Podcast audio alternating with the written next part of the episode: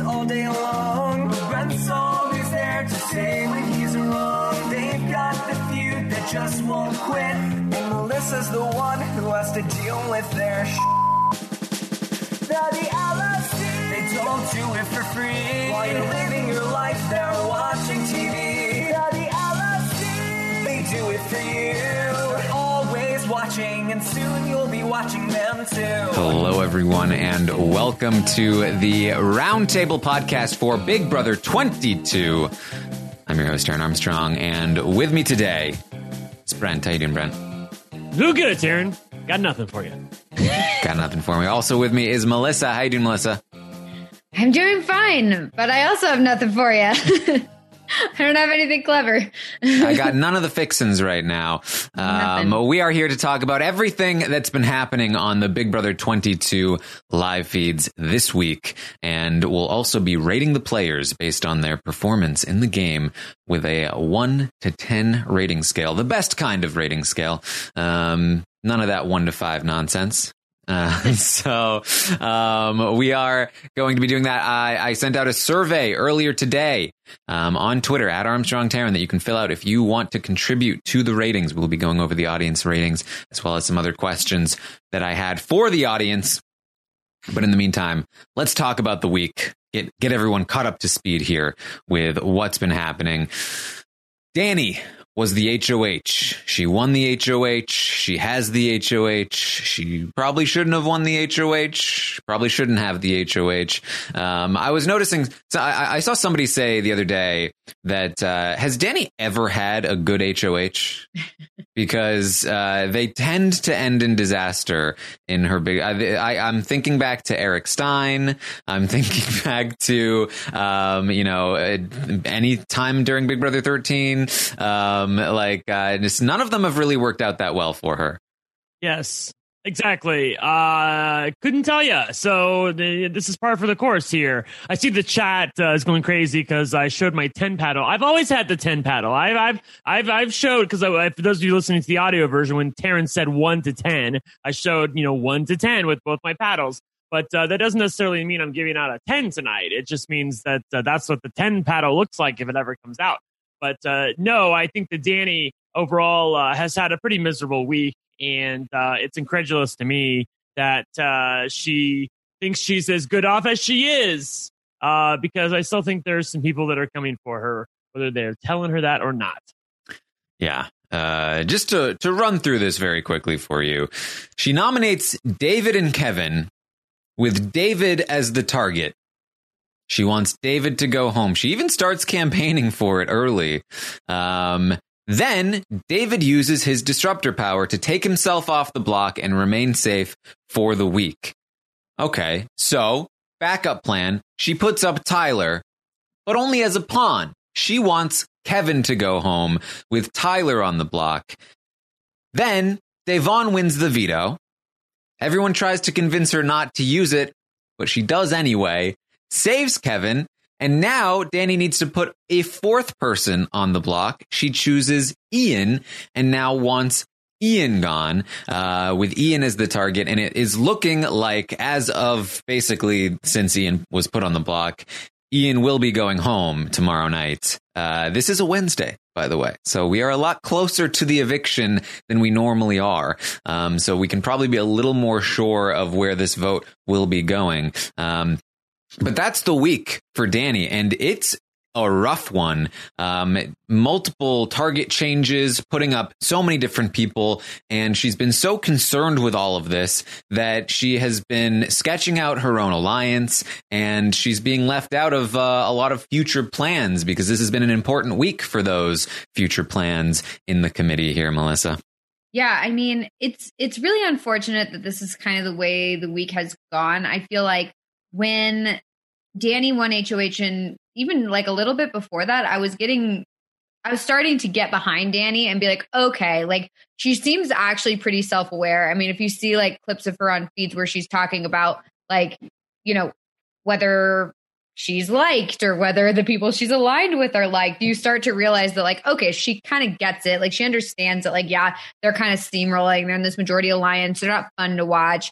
And I like the fact that she's like, look, like I don't really care because I'm here to play. And I feel like Dani in the diary room is the kind of like player that I want to see. Like if if Nicole would just do that, I could really get behind Nicole's game just because it feels like they're playing sort of similar villainy games, and yet Nicole won't own that, but seems like Dani will own that. And so I was really starting to get behind her. Um, even like, you know, talking with my mom about it during the episode, like, okay, like I'm I'm starting to root for Dani here. And then this week happens. And I just feel like when she won HOH, I was very excited because I thought, you know, Dani's been saying that she's going to make a big move all along. Like, this is it. Now's the time.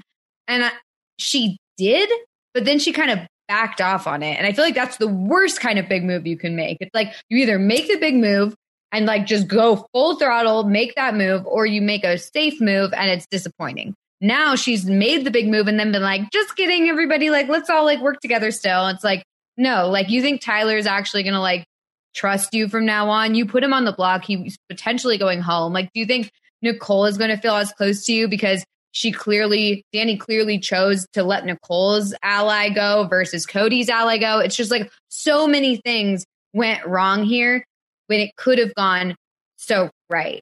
And it's disappointing.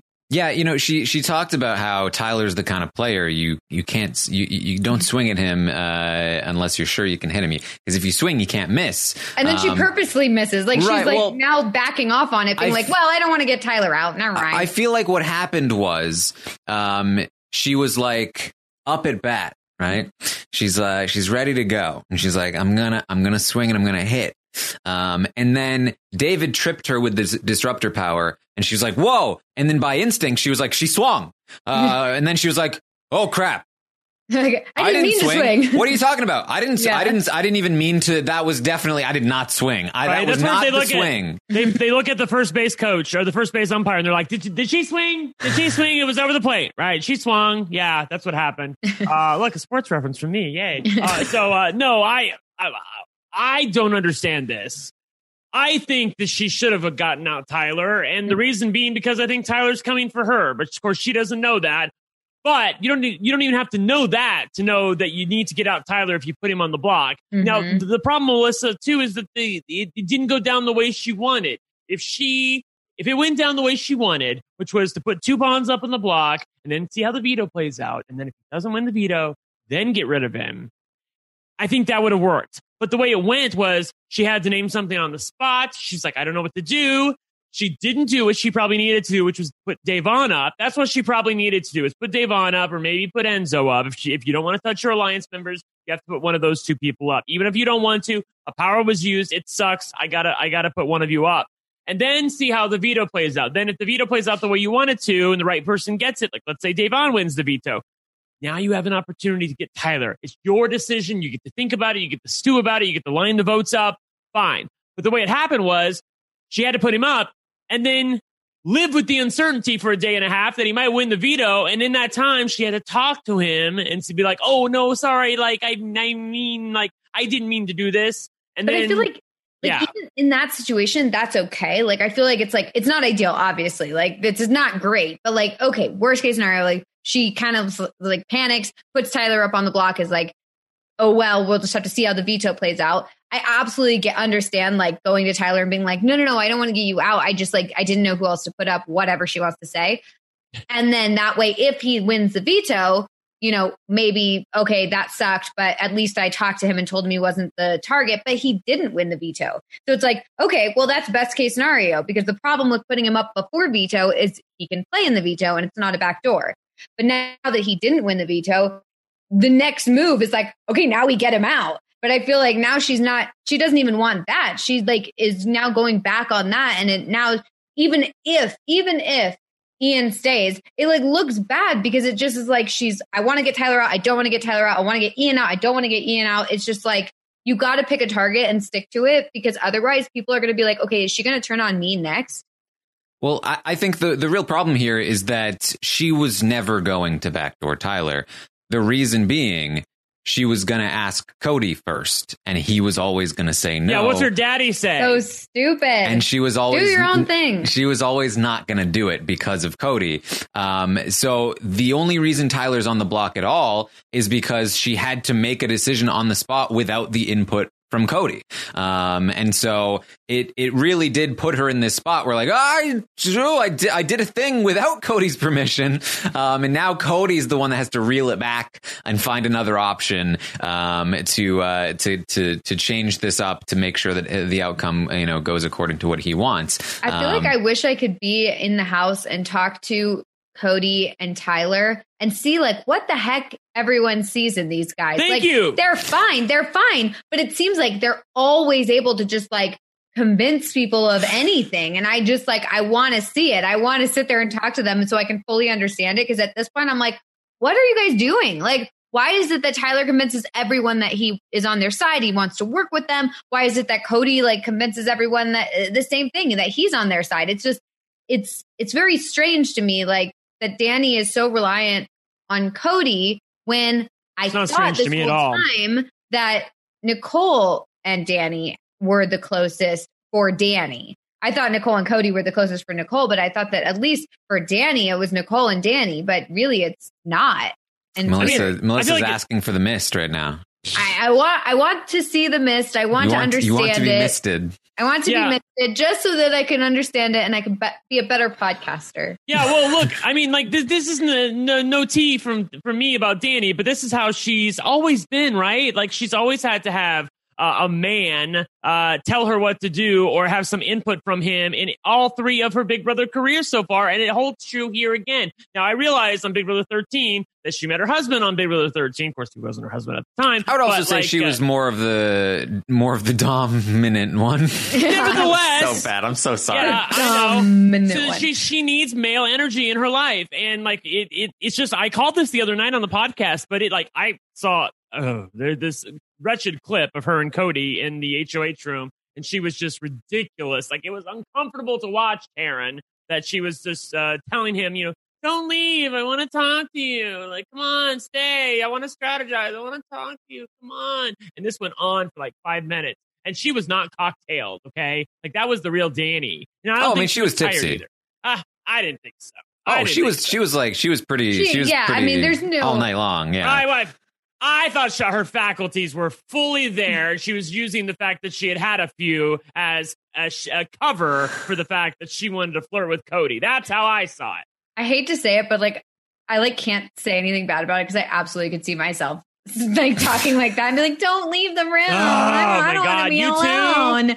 Well, I Oh. mean, I'm just saying, like I could see myself saying that. If, I get it really annoying when I get drunk, so I mean, like That's fine. I, didn't think she was yeah. drunk. The, here's the thing. I don't understand what it is about these cis white straight males that these guys somehow get everything they want. I look, I understand that Cody is pretty, but after a couple days, Dani, I would think that you would start to think for yourself.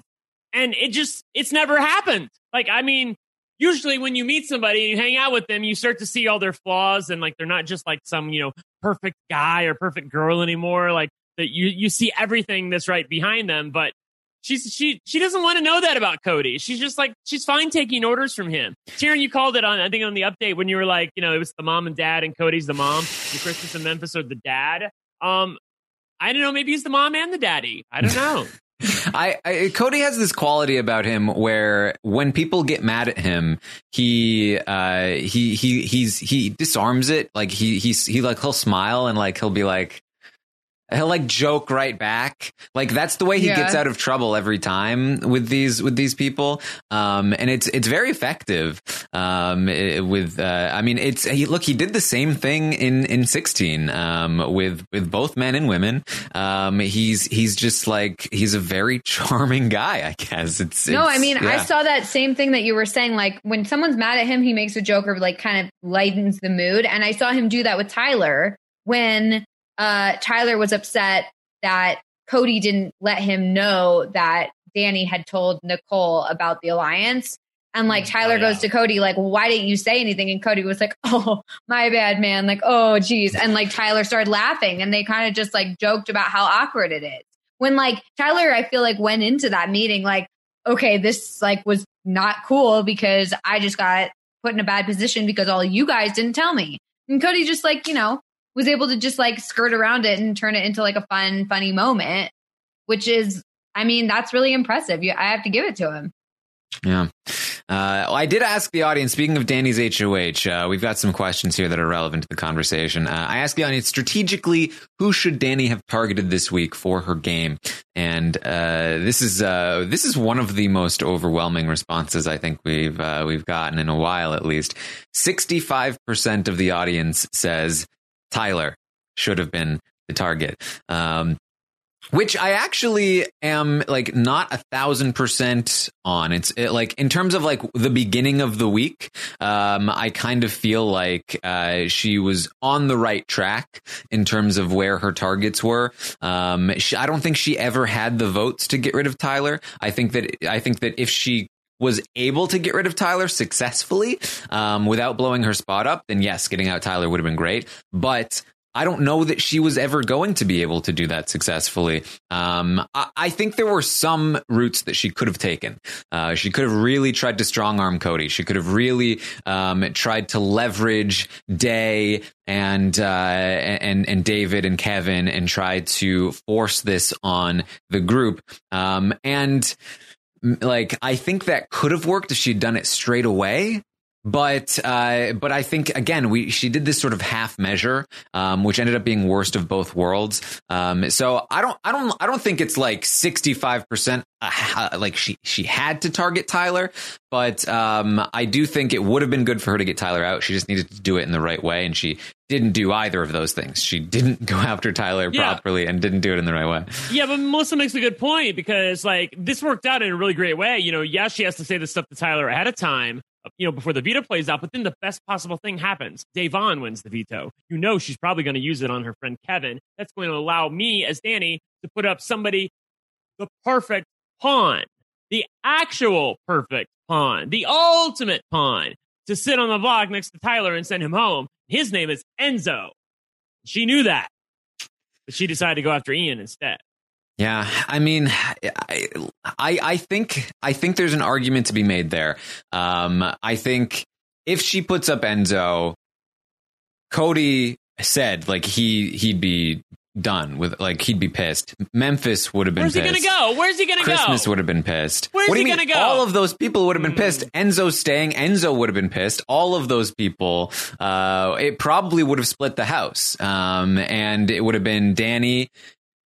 And honestly, I think I think even Nicole probably jumps ship from Dani to stick with Cody. So it's probably Dani, Day, David, and Kevin versus uh, versus the other six, right? and Nicole. Like they'd see where an HOH fell first, and then they'd split. I mean, I don't think I don't think Nicole would like uh, straight target Dani right away, but I Right. think that Nicole would not jump ship from Cody to join, uh, you know, David and Kevin and Dani.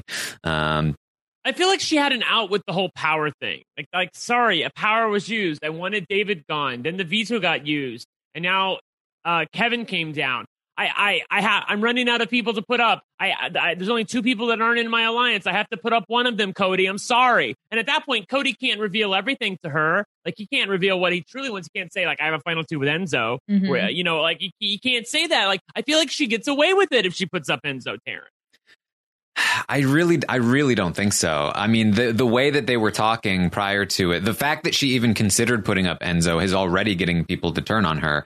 Um, if she had actually done it, uh, like I said, I think it splits the house. I really do. I think that, um, I think that That's probably why I'm Memphis. rooting for it. I know that's what I want. That's Right, the thing is like yeah. I want the house split. Like I want it to break open and I felt I feel like it's always a case of like, well, now's not the right time. And then you and then we always say, you know, well, now it's too late. They waited too long and now they can't make the move and now we're just going to like, you know, take out all the outside pieces and then we get to the end and then we take out all the little like the outside pieces that are remaining and then we take out the the outside pieces of that. It's like that onion thing we talked about, you know? It's like I just feel like it's impossible to know when you're in the house like when is the right time. And I feel like what worries me for Dani is that like maybe now is not like the absolute right time, but Tyler was going after her and he probably still is. And it's Yeah. like you know it's it's maybe it's not ideal for the alliance but if somebody in your alliance or whatever is going after you then you need to take the shot or else you are going to be sitting there with your jaw on the floor like oh my god like what happened why is he getting me out now if you don't take the shot so i mean i feel like it's like it, it all around wasn't great but i feel like dani when you see the HOH, it's like Dani drops or Dani's holding on until Tyler drops. Then after Tyler drops, you have Cody and Nicole right away. It's like she has what does she do? I was wondering like what would happen if all three of them were like, okay, I don't want it, and they just drop down. But you know, Yeah. it, Mhm. I don't know. Yeah, I mean, uh, look, I think that um, I think the position that Dani was in, um, that uh, I don't think either path for her is good. I think that uh, she can keep, she can put up Ian, she can do the Ian route. She is able to uh, keep, you know, us. Let's assume that Dani does not screw around and talk about putting Enzo and Christmas and Memphis on the block. Um, and she just she plays it well, and she says she right from the beginning, it's okay. It's always Ian because of course I would protect the committee, uh, so she doesn't end up pissing those people off. Um, then she she's gonna get away from this HOH week relatively clean because Memphis was on her side in the her versus Tyler thing until she started talking about putting Memphis on the block. Um, and now he's he's on Tyler's side. Um, so if she had if she had played that cleanly, I think that Ian is the right call here over Enzo because it doesn't split the house. She retains the committee, Cody, um, and even and, and even now Nicole is more attached to her, more reliant on her because Ian is gone. And um, and if she plays it right, Cody can take most of the blame for Ian going home. Um, the problem is that she is not playing all of these things right. She is again taking the middle path, and she did tell Christmas and Memphis that Enzo that or Christmas or Memphis might go on the block if the veto is won by whoever. Um, she didn't even say. She said if Kevin wins the veto, you, Christmas, Memphis, or Enzo will have to go on the block when Day is still an option at that point. And they obviously took that and were like, that's terrible. um, like, uh, you're out. Like, Yeah. um, so once she does that, I, I think, look, I think her game is so like unsalvageable at this point that at that point sure. Just throw enzo up go for broke split the house um and probably go home in a couple of weeks to be honest. Like um but uh but man it's it's just she i I feel like she's played this week wrong at every single turn. Every Um, single turn. I think it's also like a situation where sh- it seems like she wants to make sure like everyone's on board with what she's doing with like every move she's doing. And because she wants to make sure everyone's on board it ends up being that like nobody's on board with it. Like it's like you can't you can't convince everybody to be on the same page. That's just like not possible in this house when all these people are playing against everyone else. Like you can't all just like it's not the first week where everyone can be like okay let's all agree on this one person who's annoying us you know? Like it's it's further in the game. People have their own alliances. Like everyone's got their own self-interest in mind and you can't make like a group decision uh on an HOH like this. It's like you just have to pick the move and go for it. Like it just seems like it, there was too much like wishy-washy like well what if we did this? I might have to do this. Like what are what are our thoughts on this? Like i want this person to go home. I don't want this person to go She home. She did it by like- committee. Right right Yeah, the committee and- did it by committee You know, you guys talked about this last night. You that uh, that Dani may have overcorrected from season thirteen when she was too bold Mhm. and, and going against her alliance. But that was that like I mean that was a problem in in 13 yes. Um that she she flipped on her alliance a little too soon. She made the move. Uh maybe uh I I would say that it was that she was a little too obvious about it. Um and then I would also say the bigger mistake was that she actually did something similar. It wasn't her HOH but she she co-signed the Lawon thing. Um, if she doesn't co-sign the Lawon thing, then then she might her alliance might have the chops to run the table for the rest of the season, and they Yeah. might be able to to continue to take out the rest of of her alliance. Um, and this is a very similar spot, not that similar, but it's a similar spot in that she's kind of made the move and now she thinks she's going to be able to walk it back, which is exactly what they thought in season 13. Um, and it obviously didn't work then. And I think part of the problem is that, like, I've heard her tell this story. She thinks that she made the right move. She thinks that she convinced Rachel that she she was great. The problem is that Rachel went into the diary room and the diary room talked her out of it, and uh, the diary room caused all of her problems and manipulated Rachel into into turning her back on her. Um, and uh, it's like I don't think that was the problem. I think the problem was that Lawon shouldn't have been leaving in the first place. Yeah, I um, so I think that she overestimates her ability to manipulate people in the house, and she thinks that she's going to be able to walk this back when she can't. Mm-hmm. Yep. Yeah. All right. So I also I, I got very granular with this because Dani made so many decisions. I said, "Do you do, do you agree with Dani's initial nominations?"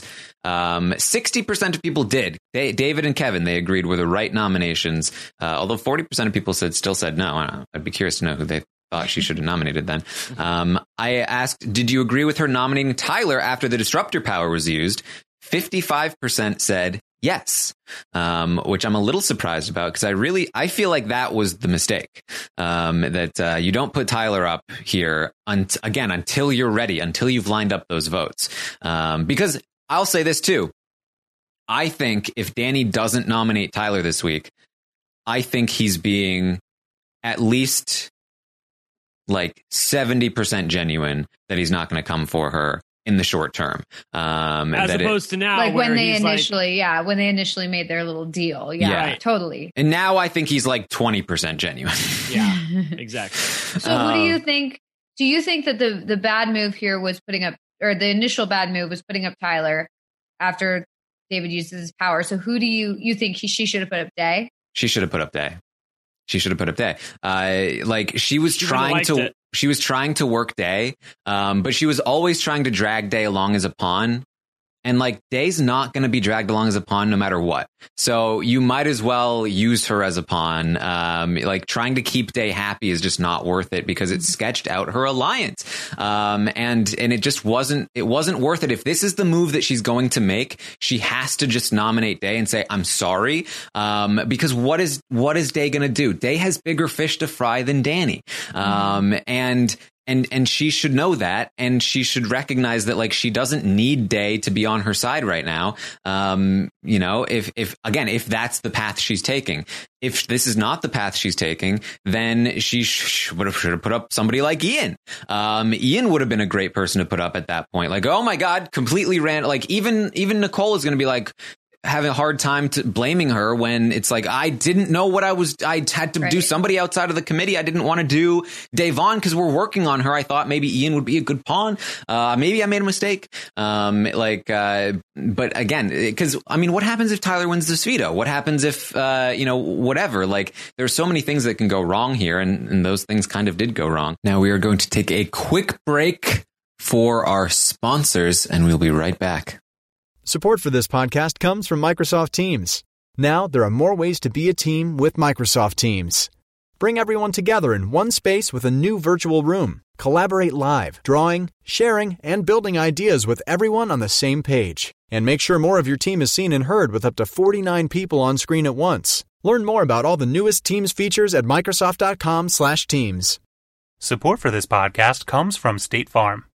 With surprisingly great rates, State Farm is the real deal when it comes to home and car insurance. State Farm agents are in your neighborhood, ready to help personalize your insurance. And you can manage your coverage, pay your bill, or even file a claim right from your phone with the State Farm mobile app. Visit statefarm.com today to get a great rate without sacrificing great service. That's statefarm.com. When you want the real deal, like a good neighbor, State Farm is there. And we're back. So let's get back to the show. So then I asked, uh, did you agree with Dani nominating Ian after the veto was used? And here, 70% of people said no, that uh, they did not agree with it. So 70% of the audience on you guys, on your side here, um, in terms of uh, Ian being the replacement on me. I'm assuming they would, would have preferred Enzo or Memphis or something like that. Enzo. Enzo was the choice. Yeah. That was the way to go. Yeah. Um, and then finally, I asked because this is another piece of thing that Dani's doing. Should Dani use her power this week? Which I feel like should be a no brainer. Um, and it's such a no-brainer that I said last night. Of course, she's going to use it. If she doesn't use it, she's an idiot. uh, with with with ninety percent of the vote, um, yes, she should use this power. Why not? Um, she currently still does not plan on using the power. In fact, Cody was trying to convince her to use the power, um, and she was resisting the convincing. It doesn't Um, make any sense. She doesn't Like- want to have revealed that she has a power, and she doesn't want to win another HOH. She feel like this one was bad enough. I, mean, it's, get like that, fair, but I it's guess, like, but I mean, I don't know. I just feel like it's like So you show that you want a power. Number one, that gives you some credibility. Number two, like you show like this power isn't that important. Like, look, I'm just going to play in the HOH and lose. Like, I don't know. I just feel like there's really no reason not to. Um, Yeah. also, I guess maybe like if she she thinks Cody will win HOH or someone like that will win HOH next week, and then she can give it to them. Doesn't she have one additional week to use it? I didn't know. I, Yeah. I mean, it's who. I, Taran, isn't it whoever wins HOH this next week? That's the last one that she can make you make play again. Like Yes. let's say let's say Da'Vonne wins HOH. Da'Vonne, it's either Da'Vonne or bust at that point, right? yeah, she, she would Yeah. just choose not to use it. Right. assume. But I just mean like maybe she's thinking that someone who has a better chance of winning HOH again, like Cody No, or someone. she she's she said it. She doesn't want to win this next one. She doesn't want to bother throwing it either. Like uh, she just like and like why why use the power and show that she had a power and was lying to people when she plans on throwing it anyway. Yeah, but so she doesn't plan on using it on the next HOH either. She, She if will use it, it like, if- it's Cody or somebody. Yes, right. if so it's like Cody. if Cody or well, maybe she's like, couldn't it be that she's like waiting for that? That that's not the primary motivation. No, that's that's that's Hmm. just like uh, well because I'm not That's using my power. Who might I use this on in the future? But like, I mean, doesn't she realize that it gives her some credibility to have? No, no, no. Oh. She thinks she's lied to these people, and like she'll have to show that she was lying. Uh, so she she's not going to do it. So bad news all around this week. Yeah. Unfortunately, Um, all right. So it is looking, as we said, like Ian will be going home here. Uh, the votes are not looking great. We've got, you know, Da'Vonne, Kevin, and David. They have been kind of running around trying to figure out what does the majority want to do so that we can do the opposite of that. Um, and at first they were like, obviously the majority wants Ian to stay because Da'Vonne is the one that tricked them into putting Ian up in the first place. So if we flip the vote and convince Ian and and, and, stay, and keep uh, and and get rid of Ian, then we will have flipped this house. Um, and uh, but then Christmas kind of screwed it up uh, by uh, by being a little too obvious, being a little too willing to jump in. They were like, wait a minute, maybe this is wrong. Maybe Ian is on the outs and Tyler's on the in. Maybe we should flip the vote to keep Ian. Um, but uh, but David is is resistant to that idea. He's like, I don't think that's the case. But they've been talking it over. David is now somewhat convinced that okay, well they're interchangeable, and if they're interchangeable, Tyler is still better for our games. Um, Da'Vonne and Kevin are still trying to figure out does Dani want Ian to stay or does she want him to go? We still can't figure it out. Um, and so they're trying to figure out where they should put their vote so that they go against the plan. Um, but all of it is pretty irrelevant because they don't have the votes anyway. Um, just tonight, before the feeds went down for their party, which is happening now, um, they're finally starting to tell Ian, sorry, uh, Memphis has said, not going to vote for you. Um, you're smarter than me. So I want you to go. Um, Christmas gave this whole like, well, David said a thing and I'm just a little concerned about a thing and, uh, didn't really give him an answer. And so he was like, uh, okay, so she's not voting for me. I'm screwed. Um, and he, Ian currently thinks that David and Kevin have flipped the votes against him. So he's currently under the impression that David and Kevin did flip that. Like he's back into the early days of David and Kevin thinking that they're flipping the vote against the core. And and Ian was like oh I hope they don't realize that they have an opportunity to flip the vote against the core. Um, and he's like damn it they realized it. I'm getting the vote the vote is getting flipped by these terrible players. This is the worst way to go. Um, and he's he's like F Kevin uh, I hate this guy, I hate this guy. He will never get my vote if they if they force me to stay in jury. He's never getting my vote. I hate. I uh, screw this guy. Um, I can't believe David of all people is flipping Christmas, uh, like this terrible player. He told Dani tonight, he was like, I, I, you know, I genuinely, I wish that it was you guys playing me all along because it makes me feel worse to lose to these terrible players. Ian is so Ah. off base. It's like, Yeah. how? How did this happen? Like, it. There was like a brief minute, and like the producers obviously like jumped on it when Ian was like, "I know what's going on in the house," and then it was like all of a sudden, nope, Ian has no idea anymore, and that's over. Like, it's. I don't know how he can't see what's going on. It's like, are Karen, you for real? do you agree with me when I said last night that Ian stopped playing when he once he thought he was in the cool kids group? I don't think he was playing before then. I, I mean, don't know why. like- I feel like why was it? I just feel like where has Ian been all season? That's what I when when I okay. So when I tweeted what I tweeted when you said the thing about Ian on Twitter, and you were like, "This this this bum, it's bum bumming to see Ian go out this way. It's a slow death. He was just getting started. This is what he was talking about." And I said, "Disagree. He played like shit. This is what he deserves. Girl, bye." Uh, and you you were like, you had a funny a funny comment to it, but this is what I meant that Ian played terrible, and his reads have been terrible, and even when like there was a like Melissa says a brief brief flicker when he was actually playing, which coincidentally came when the wall yeller told him who was playing with who, and then he thought he had figured it out, and then he's like he was like hot and bothered for like a day and a half, and then they were like, oh no no you're you're part of the core. You're part of the Prime Four or whatever. Again, what's the name? And I honestly, if any, if anything, I feel like that whole that whole situation is part of the reason he's leaving right now. That uh, if he hadn't Okay, had that, me. you know what I mean? Like like the that happening caused people like Cody to because I think Cody's looking at it like first of all, Tyler's mine, Ian is is Nicole's, but uh, Tyler was like he screwed up. Like he put me in trouble. Like he made me do a lot of work. He put me on on my heels for a little bit. Like I think Cody would be open to keeping Ian around if Ian hadn't also screwed up um, and also put Cody on his heels for a little bit by when he talked about like you know Cody and Nicole talking about Cody and. Nicole. Yeah, and I think. I think Cody correctly identifies that like Ian might take a shot at him, not Nicole, uh, because he still might secretly think this, right? So, Yeah. um, so I think there's so much less incentive for uh, for him to to let uh, let let uh, let Ian go or let Ian stay.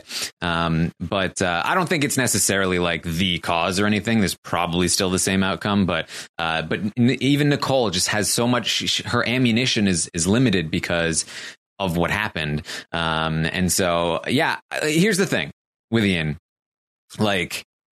I do not dispute that, like, game wise, he has completely put himself in this position. I was the person before the season started saying I think Ian is unfortunately one of the worst players on this cast. Um, and I was I was getting I was getting thrown to the to the wolves for that comment. Um, but it's still like I I can't like turn it off. Like when I see him like want to stay even like when I see him want to leave jury, I'm like, don't like that. But when I see him want to stay in the game, and when I see like people, like when I see Christmas, he has to listen to Christmas explain to him that his game is over. Like you can see it in his face, and like I like my empathy, like just like bleeds out of me. Like I feel it, you know. Like uh, it's painful. It's painful for me to like see him there. He's like you, you, you can see the passion. Like I'm the guy in Big Brother 16. Let me tell you, I was I was not a Zach Rance fan. Unlike I think a lot of people, I was actually not on board with Zach Rance. I know this is very upsetting to Melissa, It's very upset. I mean, honestly, it's very upsetting. but when Zach Rance had that like diary room session where it was like looking like he was going to go home and he was, was like, ah, like he really wanted to stay. I was like, oh, like I, it just, I felt for him so much in that moment. And then he stayed and I was like, I regret it. Um, but this is like, this is just like, look, whatever. Like I I realize that like my positive comments toward people tend to be the most controversial um because people really don't want people I, for whatever reason I'm not allowed to feel bad for somebody. But like uh it sucks. It sucks to watch somebody and I, I felt this way for almost every single one of them leaving because it has meant so much to almost every single one of them leaving. Um and it, it's just and i think with ian it's just that you see it on his face even more. Like he's so like transparent with his emotions that like you can see how much it's crushing him even even though it's like this sort of like like I don't love it's a little bit grimy that I feel like the reason it's crushing him is that his ego is getting crushed a little bit and he really doesn't want to go to jury and the, like all of these things but it's like it's still painful right it's still painful to watch I mean, this yeah, and I guess it's painful, but like the way I see it, he got five hundred thousand dollars that he shouldn't have got. Uh, let's be real, in fourteen, and uh, he got a chance to come back and play everyone's favorite game, and he, and he made jury. Uh, I don't feel too. I don't feel too bad for him. I really don't. I, I feel, feel like, like- he, this is he, he- the bed that he made, and he's gonna lie in it.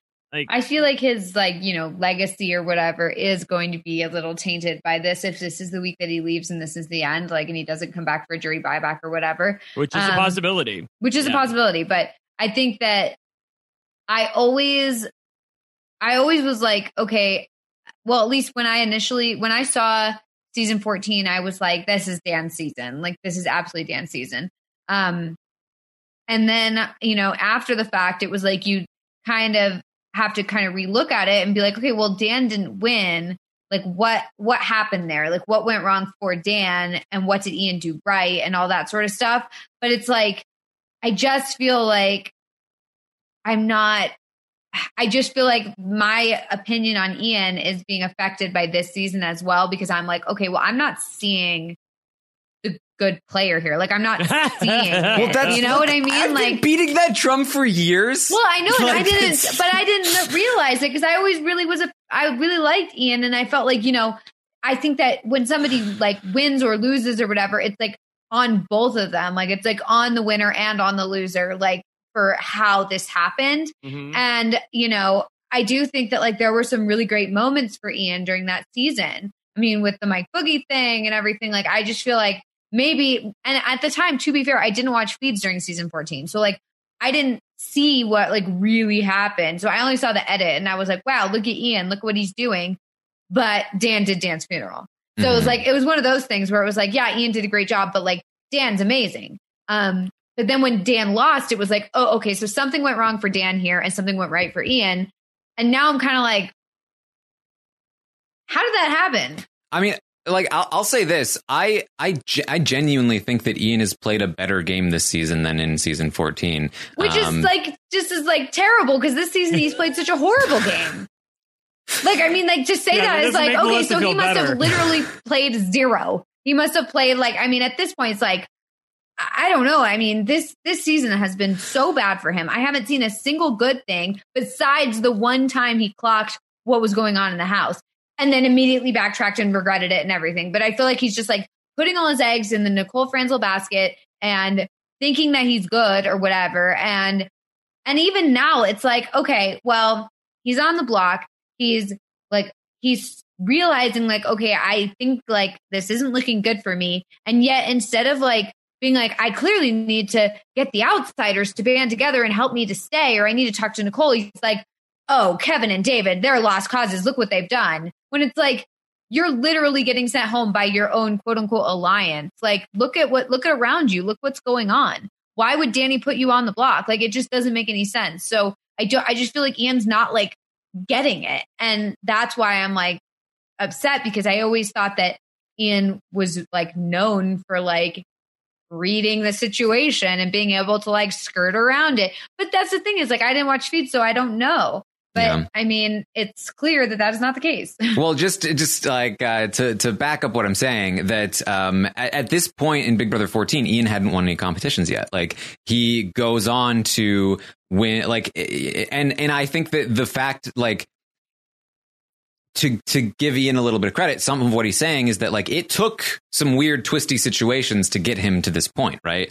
Uh, it took Dani's weird nominations, um, the the disruptor power, the the the the veto win by Da'Vonne in particular, in order for Ian to go up here. If not for all of that, he probably survives a couple more weeks. At which point in Big Brother 14, he was able to w- completely win out until the final four, and then also win the final three. So like um, you know, he's in terms of gameplay up until this point, I think that Ian was in a better in a better place. Um, he was in a better place to move forward a little bit more, um, and he was he's more respected this season. I think he was more capable of winning a jury vote this season than he was in in fourteen. Um, so it's just unfortunate because I really like Ian and I want him to do well and I want him to like wake up and be like, oh, this is what's going on. And I could see a situation where he could save himself. That's the thing. I don't see it even starting Okay, to happen. So let's let's can we just talk talk about that really quickly? What does he need to do right now to save himself, Melissa?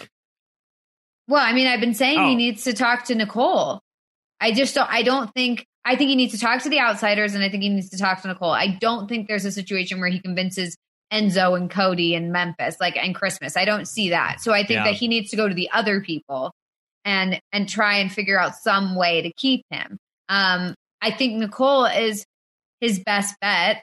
Um, either that, I mean, I feel like there's like the fancy route, which is like get Da'Vonne, David, and Kevin to vote to keep Ian, and then convince, but have them convince everyone else that they're voting to keep Tyler, and then Nicole gets a sympathy vote, and then there's four four, and then Dani somehow is convinced to keep him. I mean, like that's the fancy way to do it, but I don't know if that's like that is not the easiest way, and I don't really see that happening. So I think it is a situation where you have to get Nicole on board, who can get Dani on board, and then you have to get Da'Vonne, David, and uh, Kevin on board. Dani needs to know that Tyler's coming after her. Ian needs to go to Mhm. Dani and make sure that Tyler, Ty- that she knows that Tyler's coming after her, and he hasn't done that effectively enough yet.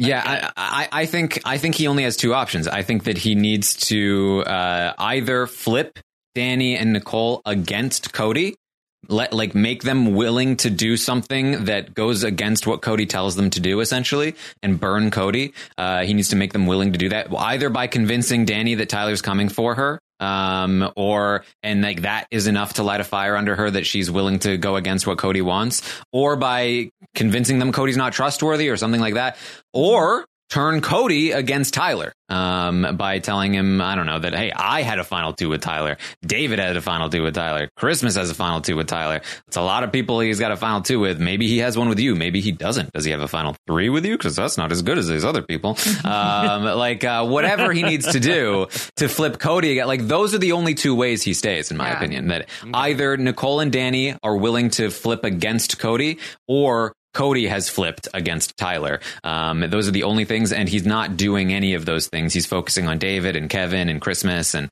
um, it's it's not it's not working out there uh, very well for him. I feel like could a situation happen where he I don't know. I feel like I feel like I was thinking of this earlier as like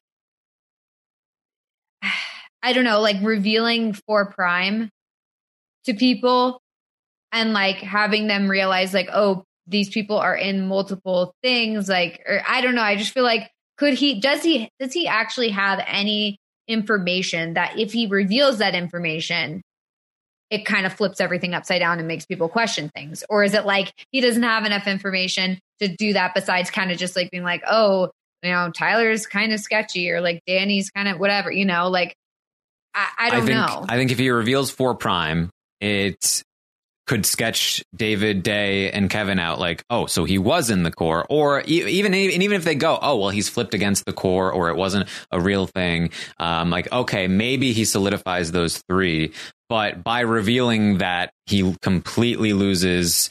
I mean, he's already lost Nicole and Dani, but he has no chance of getting Nicole and Dani now, no chance of getting Cody, and those are the three that really decide it. So, um, eh, like it's, I don't think it, I don't think it works. Oh well, ends Yeah. the breaks. so there's the thing I, and i just i just wanted to say uh, in terms of like uh, look i think that you can you can simultaneously understand that ian put himself in this position that ian is not a he has a he's a very flawed individual who has not uh, done you know great things or is saying great things uh, all the time uh, and also feel bad for a specific situation and also feel like he deserves it and you don't have to turn it off you don't have to s- stop feeling bad for that one particular Oh, thing. yeah. That's- I- no, I've- it's I've- it's yeah, it's such an Ian. unfortunate situation because I want both of them to stay, and there's no way that that happens clearly. But like, I really want Ian to stay because like I I like the idea that he's an outsider and like he even though he doesn't know it yet, like I do feel like he will figure that out if he stays in the house, and I want him to kind of like be that Ian who heard the wall yeller and like realize what's going on in the house and just kind of like wake up and I could see like a redemption arc for him. However, at the same time, like I also see Tyler as a person who is willing to make big moves and go against, you know, Dani or whoever. Like I I could see Tyler doing some great things in the game and I as long as he like wants to be there, you know, like that's the other thing is like I want someone to stay who wants to be there. And at this point, it does seem like both of them want to be there and don't want to be in the jury house. So yeah, but I only because he doesn't to want to sit. Yeah, but the only reason Tyler wants to be there is because he didn't want to sit, sit in jury by himself. Look, here's what I want. I I want either one of them to go home. I really don't care at this point because, like, as far as I know, like Ian wants to go after Da'Vonne. Ian wants to go after Kevin. Ian is terrible. Yeah. Like these are the only people that might have a chance actually being on his side. And he's totally reading the situation wrong. If Ian stayed in one HOH, he would put up Da'Vonne and Kevin.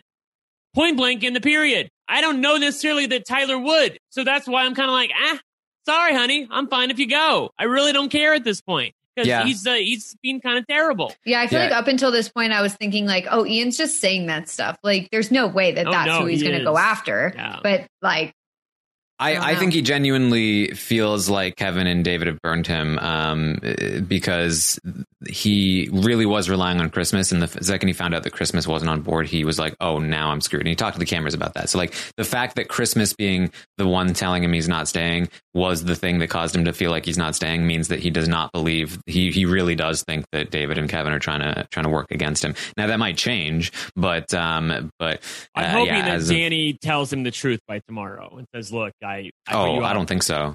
yeah. Not okay. not if they think they're getting it away with this with a unanimous vote. Yeah, that's Um, true. Uh, Maybe you should say it in a goodbye message, but I don't know how they work those goodbye messages. Like, like, like, eh, like the goodbye messages are such. Are the goodbye messages are the goodbye messages such where they purposely like leave out game information if they know there's going to be a jury buyback, or do you take your chances when you leave the goodbye information, uh, goodbye Yeah. message? Because if there is no, because if she doesn't tell him in the goodbye message and there is no jury buyback, then sh- then he's never going to find out that you know she owned it to him. Yeah, I mean, um, it's uh, you know, I, I think that um, I think that uh, the like people don't want to have this conversation with Ian because like because like he, like Dani went up there after he talked to Christmas and he was like, Christmas isn't voting for me. I think I'm going home, and she was like, you could tell that she was like, oh my god, I just got trapped. Um, and she was like, "Where's Where's Nicole? Don't you want to Don't you want to talk to Nicole?" Um, and like like it's it's hard. Like it's hard to watch. As I'm saying, it's like it's painful to watch. I'm sure it's very difficult to be sitting there with a person you're screwing over who is commiserating with you, who clearly is like desperately wanting to stay. Um, like it's hard to have that conversation. Most people they mask it. Most people they don't try to show that they're upset. They try to play cool. They're like, uh, "Hey, you know, it's whatever. Like I've got like, uh, you know, what, it's whatever." Um, but Ian is like, "Please, please," and he's got that puppy dog face, and it's hard to have that conversation with him. So I feel like more and more people are just going to like try to avoid having it as much as possible. Um, but uh, I, I think like for me on a personal level, I would like for like just my my what I like I'm feeling that Zach Rance feeling of like like Ian wants it more. It matters more to Ian. Like uh like Tyler Tyler doesn't even want to be known as a good manipulator. Like uh, he doesn't even Right. want this. You know what I, I know, mean? right? Like Isn't that- Ian that's the part that sucks. Ian wants That's this. so disappointing. He, wanted to prove himself. He wanted, and I like, I wanted that for him. Like, uh, like I wanted him to come on here. I wanted him to prove me wrong. I wanted him to be able to prove people wrong who thought Me that he wasn't good. And and and it's and it sucks. Like it sucks that he wasn't able to, and I feel that for him. And so like I, I feel that drive. Um, but I, I agree with Brent as well. Like on a strategic level, I do think that Tyler is much more capable of shaking things up uh, in the future. So. Um, yeah, I feel like overall, like I'm very disappointed in like in both Ian and Tyler. Really, like Ian because I was expecting more from him, like strategically and just like just better game player, and Tyler because you know I was really excited for Tyler to come, and I feel like he doesn't want it, and I feel like I probably would have preferred him not to come if I had known that the Tyler we were getting was going to be a Tyler who doesn't want to be here and wants to go home before jury. Like I never I always thought that it was like a a line that I guess or like maybe he was just like I th- I really thought that it was that he was just missing um Angela so much that like he just didn't feel like his heart was in it and he wanted to get home like as jury started approaching, he was like, I, I think I want to leave because I don't want to be stuck in jury without Angela. And I like understood that. But then when I saw, you know, that he had, I guess, sent her flowers for their anniversary and on the car, like prior to going on the show and t- was going to have it delivered like on their anniversary. And it said on the card, like, I hope I'm already home. But if not, like, here's the flowers. And it's like, wait, so this whole time going in, you were planning on leaving before jury. Like you were intending to do that. You, it, it, it, I mean, maybe that's not the intention behind that message. And maybe it was just like, oh, I wish I, I wish I'm home with you or something like that. But like, it did seem a little like, wait, so you kind of just wanted to go and like get the money. Is that it? Like I, I don't know. I just, will say I I, like I agree with your first interpretation. I don't think like because I've seen this. I don't think he meant it as like he planned. Because remember, he planned on being here with Kaycee, um, Right. and like with Kaycee, I think it, we would have seen a different Tyler. Um, so like I don't think he was planning on like going in Yeah, with Kaycee and then bailing on the Kaycee, right? Um, but uh, but but I'm sure. But I, I, I like we have heard that it took some convincing to get him on in the first place. So Which like, also like it's that was fine there. to me though. Like like like the convincing thing is fine. I liked that Angela was like, I called them and I, you know, I, I told them that he should be on the show, you know, whatever. And I get that because like it is a decision. Like you are leaving and going back in the house and you're willingly putting yourself in that position. Like he already did really well his first season. Like, yeah, he didn't win, but he gained a ton of respect and people, you know, are thinking of him as like a top tier big brother player. So like does he really have that much to gain from going back on besides winning? And like, I, so I totally am okay with the idea of like someone being hesitant to go on, like not a big deal. It's just that like once you're in the house, like I would hope that you're committed and you are there to play and you are there to win. And it's disappointing when people are, you know, kind of, I don't know, like uh, hoping to go home or like, you know, whatever. And I can understand there's like a moment in time when you're sad or whatever and you say like, oh, just send me out. I want to go home. Like, I get that. But like, if you're not willing to like actually like put the effort in to play the game, and maybe he is, maybe he's not, I don't know. But like, if he isn't and he isn't wanting to like, you know, play as hard as he can to win, then it's kind of sad to see Ian go out versus Tyler if that really is the case because it does seem like Ian wants to be there. So Yeah, but He- Melissa, like it would the, the, we we were sold a bill of goods with with Tyler. He's never wanted to be this way. He doesn't want to be known as the guy Well, who see- manipulates everybody, which is really frustrating to me. Here's here's my theory, and this is speculation, of course, all theory. All right, let's hear it. I think the reason Tyler came on is because he fe- he felt pressure from you know from Angela, from other people to be like, come on, people really want to see you play again. Like, come on, it'll help the brand. Uh, come on, uh, like uh, do this for us, do this for the fans. Um, and he was like, fine. Like he doesn't like really want to do it. I think that he does really enjoy being a manipulator. When I like, I see him get super excited about these like plans of like, come on, like let's like, I've really wanted to do this. He was Right? like, I've really wanted He to do this. mad at Dani when she didn't do the thing. He's Yeah, like, he- "Oh, that, that was great. Why didn't you do that?" he was like, I've really wanted to do this for a while. This is a plan. Like, if if it is a five three vote, we'll help blame it on David. I'll run and hug him and be like, thank you, David. Like he loves this stuff, but he doesn't want people to. I don't. He doesn't want to be known for loving this stuff. Which is so Um, dumb. He won America's like favorite that. player. He does we he not like remember? that stuff. He won America's favorite player because he did all that stuff. Does he not remember that? It's interesting because it's it's a little bit reminiscent of Nicole in the way that like she's so Mhm. hyper focused on image and social media that it's like she is manipulating people and she is using her emotions to like get further in the game and all that, but she is purposely trying not to make it look like she's doing that and she's upset that it looks like she's doing that. Which is And totally I- the wrong call. That's I not, feel like the girl that brought you to the dance. Right. And I feel like that's like a lot. That is the issue, I think, with like having people on that are, you know, influencers or whatever. Um, and even like, you know, Christmas, for example, um, she's very hyper focused on her brand and very hyper focused on her image. And I think that that is an issue um, for casting, you know, all stars and also future casting. I think that the way to get people on who are willing to be ruthless and are willing to, you know, just do whatever it takes to win is people who don't really have the social media wherewithal to like make sure that your image is exactly spotless or anything like that because otherwise you'll overanalyze everything. I mean, I, I think, uh, and I've talked about this before, I think that what we're seeing here is the impact of social media. I think it's less about trying to craft a particular image of whatever because of whatever. I think most of these people are fearful of the hate that they get. I think most of these people have been to some degree traumatized by the the backlash that they receive, um, and they are doing everything in their power to avoid that. I think that you know, like uh, like whether they deserved it or not, right? Like Christmas is like Christmas doesn't care if she's known as being a manipulator or whatever. What she cares about is not being seen as a bully because she got so much crap for being a bully um, in her first season. Uh, Tyler doesn't want to be manipulated because he got so much crap for manipulating people. Um, like, uh, see, I don't don't don't you think he has that wrong though? He did not get crap for being a manipulator. That was when we loved Tyler. He got crap because he dropped the plot of the game at the end for for Tangela. That's what happened. Well, for, for maybe from you, but I'm that's sure. what happened, and you know it. Well, well that's what happened from all say, of our perspective. You can't but say I think he didn't get hate for manipulating people. He definitely did, oh, and that's probably I, the the stuff that that stung the most, uh, right? I, I really don't think that's true. I really you don't think best, anybody gave him crap listen, for manipulating. No, no, no, no, no, for real.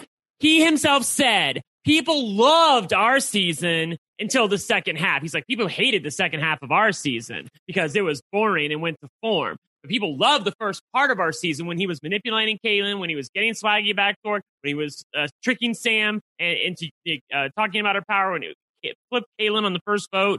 Uh, like all of that was Tyler, and he knew it. He knew he was the star of the show, and he knew people loved the, the first half of Big Brother 20.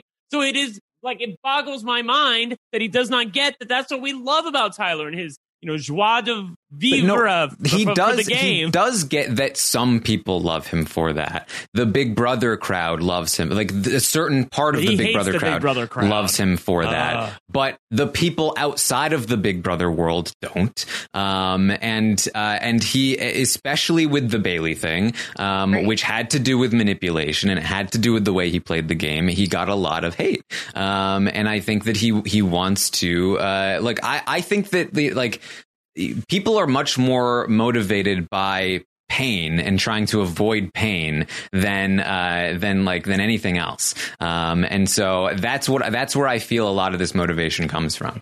Yeah, I also think it's like yeah, we can sit here and say like yeah, but we loved him when he was manipulating people, but like I think that the issue is that like when somebody says a mean comment or whatever, that is the thing that's going to stick with you. Like our analysis of him being a great game player and us giving him really high ratings and all that stuff, like clearly meant nothing because nothing. the second someone called him boring on our podcast, yep. it was over for us. Girl, and that was what preach. stuck. So like, I think that that, that is, is the, the truth. That's the problem is that like, and that's the case for me as well. Like I can get a million comments that say like you're so great but the one that sticks in my mind is the one was like melissa has literally nothing to say as usual so that like and clearly it sticks in my mind because i just said it um but like you know what i mean like that yes. is the comment that sticks with you and i think that that's the problem yeah. is that tyler is sitting there in his mind being like the people hate this I'm going to get so much hate for this when we're sitting there like, no, this is what we want. And it, it just is drowned out by like that a, one person, you it's know? such a reflection of human behavior. Maybe I'm just such a psychopath that like, I, I don't mind the fact, like when people say like, I even told the moderators, we had moderator meeting like two nights ago and I told the moderators, I'm like,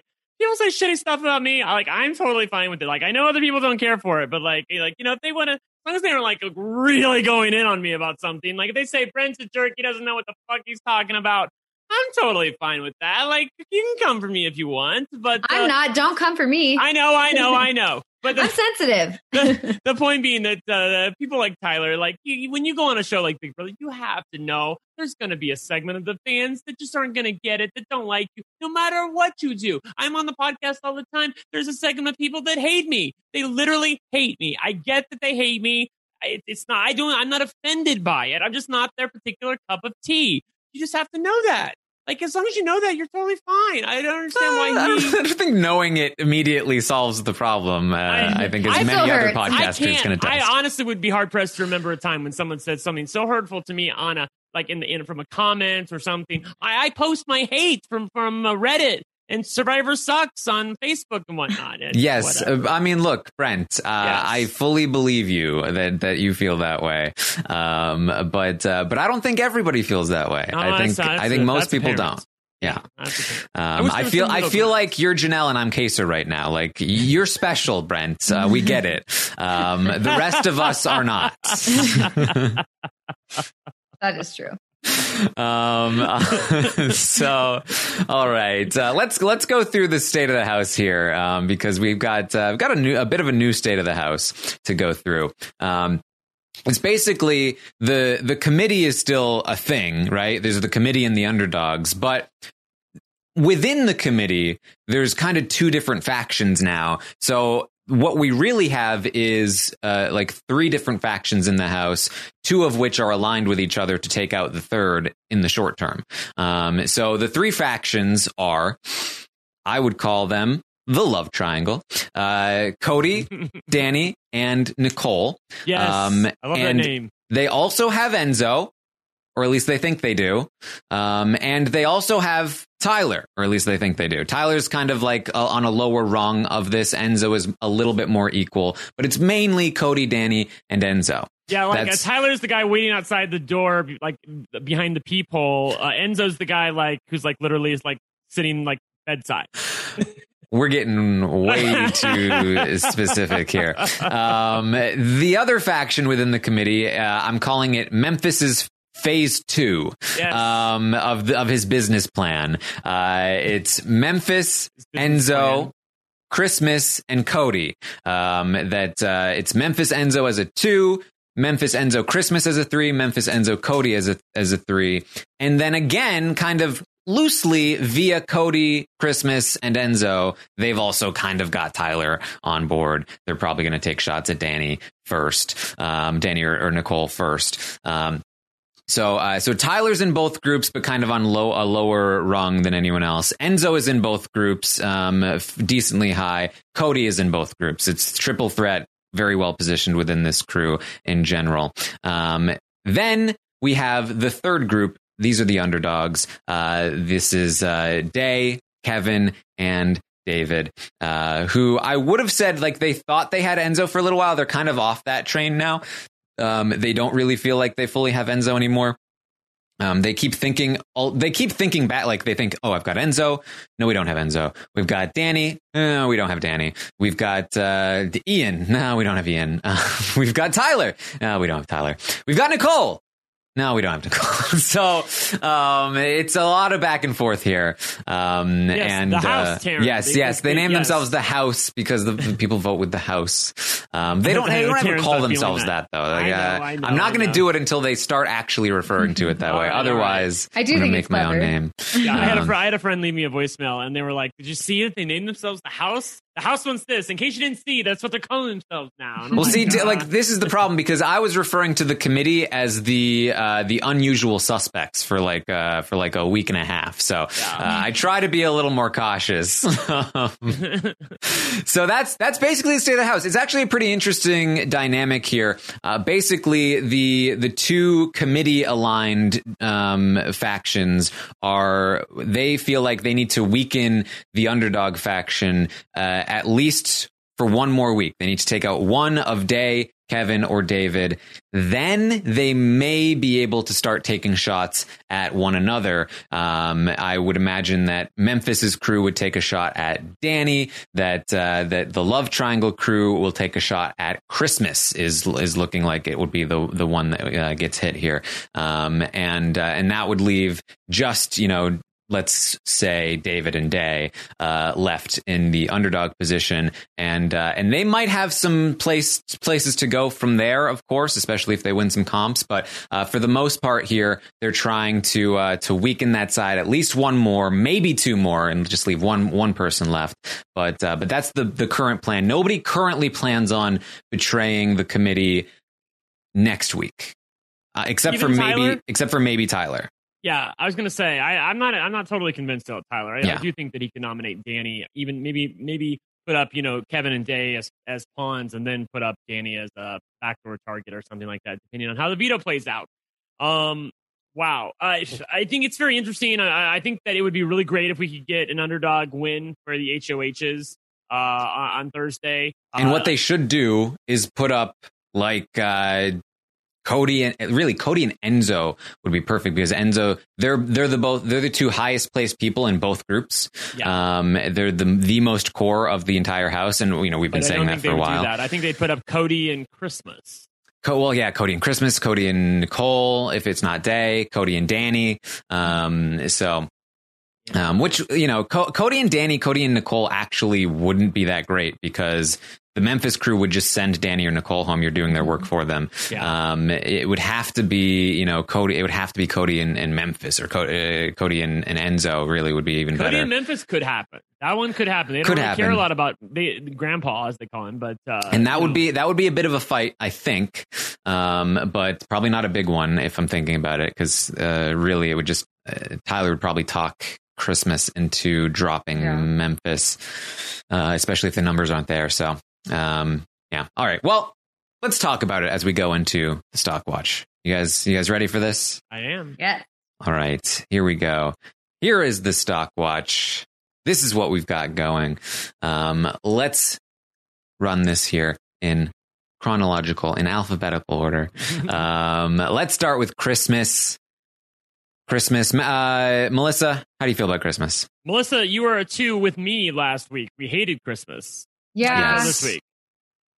I, I felt like she had a really bad week last week, but I feel like this week is much better for her because, I mean, Tyler is presumably going to be staying.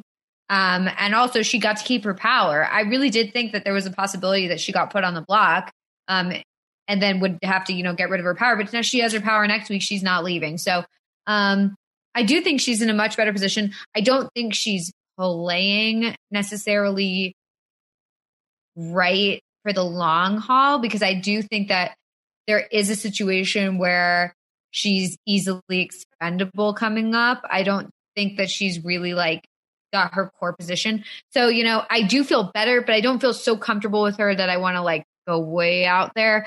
Um, but much better than a two. So I think I, I feel like I I'm teetering between like a four and a five just because like five would be just like neutral, but I feel like she's kind of having to like claw herself up out of from that too. So I think I'm just gonna go I'm just gonna go with a four. Just because I'm just keeping it I'm trying to let her slowly rise. That sounds fair. Uh, I'm also going to give her a four. I'm going to double her score from last week, which I feel like is a fair. That's a that's a, a joyous thing to do for Christmas. I feel like uh, you're right. She still has her power. Uh, as long as she doesn't get initially put up, I think she's probably safe from any you know uh, uh, volatile HOH that might occur. Uh, one thing that should be noted is that I am so convinced of this that Christmas does not have original thoughts in her head. She's so manipulated by other people, especially men. She'll she'll do whatever they say. Like they, they come up to her and say, you know, blah blah blah blah blah. She's like, oh yeah, that's right. We should do this. Like this is why like Paul totally had his way and basically like had her like step out of the game for him at the final three. Uh, when she was like, well, you know, you can evict me because I don't want Paul to go home. If you you win HOH, Josh, I don't want Paul to go home. Paul's amazing. Uh, so uh, yeah, I'm not really feeling her because I don't feel like she has an original thought in her to get herself to the end of the game. If she gets herself to the end of the game, it'll be by the on the volition of other people, Taran. Uh, so I'm not I'm not feeling the Christmas as much anymore. Yeah, um, I like Christmas's spot better than last week in terms of potential jury votes. I think that uh, this jury is looking like it's going to be all over the place. Um, where like Kevin is talking like, uh, if they if they think that I'm not going to vote for somebody, I'm going to vote for them just because they thought I wasn't. Um, which is uh, great news for Memphis and Christmas. Um, not to mention the fact that Memphis and Christmas currently have, at the very least, a final three, which means if they're if they both get there, um, that uh, there's a good chance that either of them will be sitting next to each other, which is a very good outcome for either of them. Um, God. yeah, I'm Team Memphis on that one. Yeah, Dana, you're right. Christmas is a soldier. That's the truth. She is a soldier. She is not a general. I I I feel like she I feel like she sees herself as like a specialist um, in the in the army. Even you know what I mean? worse. Um, and I feel like I feel like she's a soldier that operates like a specialist, um, and she she is able to sometimes do well, but she sometimes falls flat on her face, um, and she overestimates her ability in the game. She really feels like she's a Paul when you know she's she's a Christmas trying to be a Paul. she's not a Raven. I mean, okay, let's not okay, go that okay. far. Just shade, yeah. Um, I uh, so I, I've I've been you know I gave her a five last week. I think that her ability to win a jury is is better than it was last week. I think that her um, getting in with Memphis is good for her. She's keeping Tyler, which is good for her. Uh, all of those things are good. However, she's also risen pretty high on the target list. Um, I don't think she'll be a target next week, but I do think she could be a target the week after, and that's very dangerous for her. So uh, I I ultimately went with a five here for her. Uh, I stayed at a five because I feel like she she took two steps forward, she took two steps backwards uh, this week. Stayed in the same spot. Yeah, exactly, and ended up getting herself back into the same spot. Um, I I don't know because another big thing is that her final two with Tyler was exposed via the wall yeller, which was like a huge secret weapon she had um, that is now not nearly as useful. Too bad, so um, sad. So, uh, so because of that, I feel like it's it's just not looking quite as good. Uh, the audience went with a five as well for Christmas. They went up from their four last week, which is going to net Christmas there at a five overall, up from the three last week because that was way too low. Um, let's talk about Cody. Let's talk about Cody. Um, Yeah. I feel very good about Cody. Uh, he did very well this week, um, getting what he wanted and uh, having basically no blowback um, on him. Um, he uh, th- that he is he's he's the best positioned person in this house to get to the end. Now, I, look, we'll talk about Enzo. I think Enzo rivals his position, but Cody is the one that is actively making this happen in a lot of ways. He is actively manipulating people. Um, Cody is the person who has a lot of individual loyalties to him, including Enzo, uh, including Memphis, uh, Dani, Nicole. Uh, Cody is the person who will have the upper hand in the end game over somebody like Enzo, even though Enzo is better positioned right now. So I'm really liking what Cody's doing. Uh, this this week, like I said, he I mean he's he has Dani eating out of the palm of his hand. Oh, yeah. Um, and and that's he should not have Dani eating out of the palm of his hand. Um, and every single week that he survives in this position and it's not disrupted, I think his his position gets more and more dominant, especially because I think he is by far the most capable player in endgame competitions. Um, uh, I think that like Tyler is also very good, but like you know physically he's not at the place he was in 20. Um, something to remember about Cody is that similar to Ian, Cody went on a bit of a run at the end of se- season 16. Cody was immune from, I think, the final six or seven until basically the end. Um, and people don't remember that in the house. They remember Ian's run because it was a little more impressive, but it's it's up there in terms of competition runs, and that was back when they weren't as physical. So whether or not they're physical, I think Cody has a great chance to do really well in these endgame comps. If they are physical, he is the most physically per- capable person there. It's almost even more in his benefit. So I'm looking at Cody as a very big competition threat in the end stretch and he's the best person positioned in the house and he's got the most you know people uh, super loyal to him. The only problem with cody is that he is in some danger in the short term he because he stands out so much he does have the underdogs coming for him. They will put him on the block or they will at least try to put him on the block uh, if they win an hoh which is not that out of the realm of possibility. It's going to be three to six. They've got a, like a 30% chance uh, ish to win this uh, this hoh um, and i do think that a couple people from the big alliance might be throwing so that that percentage might increase. Now i do think he would be safe next week if he's up on the block next to most people Um, so he will probably survive, but it might do some damage to his game. He's in a little bit of danger in the short term. I, I can't do a 10 for Cody, but I will do a nine for Cody. Brent, how do you feel? I feel similarly. I am so impressed with him this week. And not only has he played well in terms of getting Dani to do what he wants, he also got a little lucky in that the competitions went the way that he needed them to go in order to get this result. Like he wanted to protect Tyler. He needed, like, it actually worked out better for him that Tyler went up on the, on the block first. And then Dani panicked and, you know, said, Oh, no, no, I didn't mean to do that. And uh, then, you know, decided uh, ultimately to take uh, Cody's advice and put Ian up on the block. It also works out really well. Again, the competitions went in such a way where going into next week, it looks like his right hand woman, Dani, is probably safe where she otherwise wouldn't have been before because of the fact that all three people that he might have preferred to go out this week are immune in Day, Kevin, and David. So going into next week, that's not necessarily true. People in his alliance, which he likes to keep together, he doesn't want anything happening, doesn't he? what did he Cody does not want a house split. Cody wants to make sure the alliance stays nice and stable, nice and cool, boring. That's what we want and then we can move on down toward the end. But now three people who are not in the alliance are still out there, not counting Enzo, of course, and uh, that's spooked everybody a little bit. So they want to get rid of one, maybe two of them. I, I still think once they get rid of one of them, their uh, fire for getting rid of anybody else will go down, and they'll be chomping at the bit to go after Dani or somebody. But uh, for right now, I feel like it's it's definitely uh, looking good for the committee, and I'm also going to give him a nine. He looks great.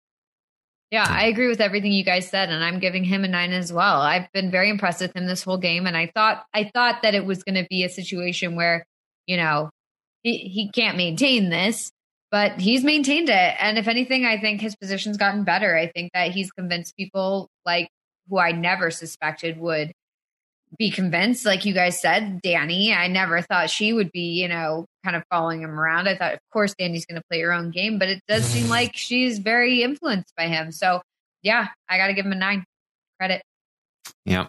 Uh, so there it is. Uh, Cody with an eight from the audience, up from a seven. Um, so uh, Cody with some strong ratings here. Uh, I did look. I did say Cody was a bad buy last week. What am I going to do? Uh, I'm not always right with the stock watch, uh, as you'll find out this week.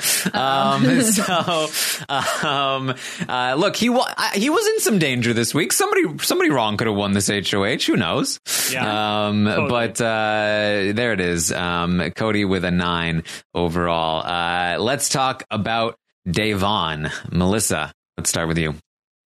Yeah, I mean, I she had a great week this week. She won the veto. She saved her ally. You know that stuff is fantastic. Um, however, she's still in danger going into next week. I could absolutely see her going home. Um, so I don't feel so much better about her position in the game, which is unfortunate because you know she made some good moves this week and I was really proud of her for sticking to her guns and, you know, not being swayed by the other side to, you know, not use the veto. Um, but now I do feel like she has put herself in a she's put herself in a good position with David and Kevin, but I think she's put herself in a bad position with Dani and Nicole. Whereas, like, it did kind of seem like they were interested in working with Da'Vonne, and like Taran said, like, kind of pulling her along as a pawn, which could have been a good position for her uh, even though that's not great to be like pulled along as a pawn, but at least it's like they're not coming after you. Now it does seem like she does have a lot of people coming after her. And now that she's won something and not listened to the majority alliance, it it does seem like more of a scary player than someone like Kevin. So um as much as I, I loved her week this week, I do and I do think she did a good job. I think that I can't go much higher than a four. So I'm going to give her a four since I gave her a three last week. Yes, I, I also gave her a four this week. Um, I I, uh, I feel like I, so I gave her uh, a three last week. She was on the block. Things weren't looking super great, but her position was actually better last week than it is this week um, because a lot of people were talking about bringing her down to uh, close to the end, to the final three, even with Dani, um, or at least final four. Uh, a lot of people did want to sort of pull her in, um, and that unfortunately has gone away this week. Uh, I, I think she made the only move she could with that veto. Mm-hmm.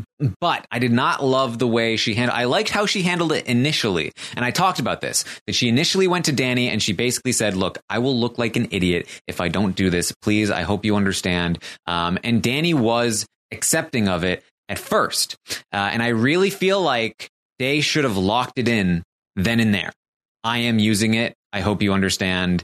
When Dani was most accepting, um, get Dani off of the track of like, okay, Day is definitely using it. I need to stop focusing my energy over there and start focusing on what am I going to do about it.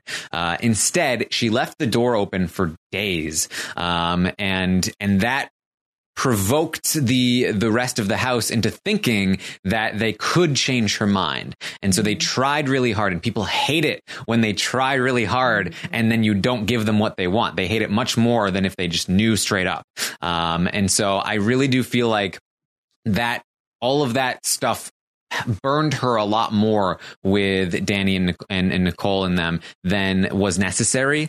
Um, because, uh, you know, she, uh, again, Dani after after like Cody was mad at, at, at Dani for not being mad at Day initially because she was so understanding at first, but then after days of trying to get Day to to to not use it, she eventually got mad. Um, and and then you know now Dani now Day is trying to like you know flip. She initially tried to flip Tyler against Dani, which Dani found out about. She I, I unnecessarily um, ratted out Enzo to Christmas, and now Enzo's pissed at Day.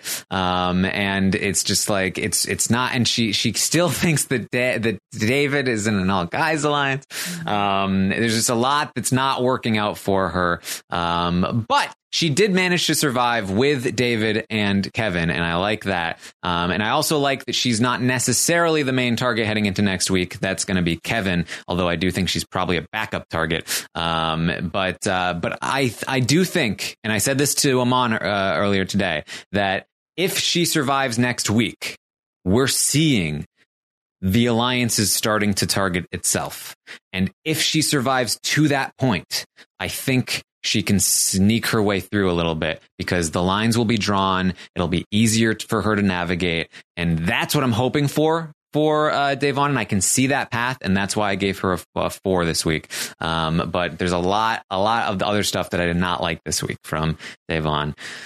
Brent, uh, so I, I feel like most of that is BS because I hear what you're saying on the uh, like you know, Dave, you think Da'Vonne handled it badly because she was like a little uh deliberate about whether or not she was going to use the veto or not. But you know these people, Taran, they're so used to getting their way. If she would have said from the beginning, "I'm going to use the veto," they would have been aghast about it and then tried to proceed to change her mind for the next two days. Like I don't think that really is.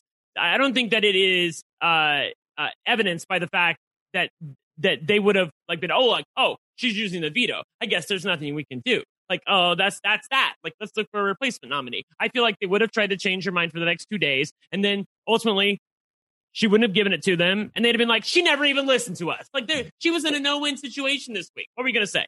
I, I I agree with you to a degree. I think that I think they would have tried again, but if she if she kept shutting it down, they would have eventually stopped, you know, and then they would have moved on as opposed to because what happened was because what you said is that Dani would have not accepted, like Dani did accept it at first. She kind of came away from that initial conversation like Da'Vonne is almost definitely going to use the veto.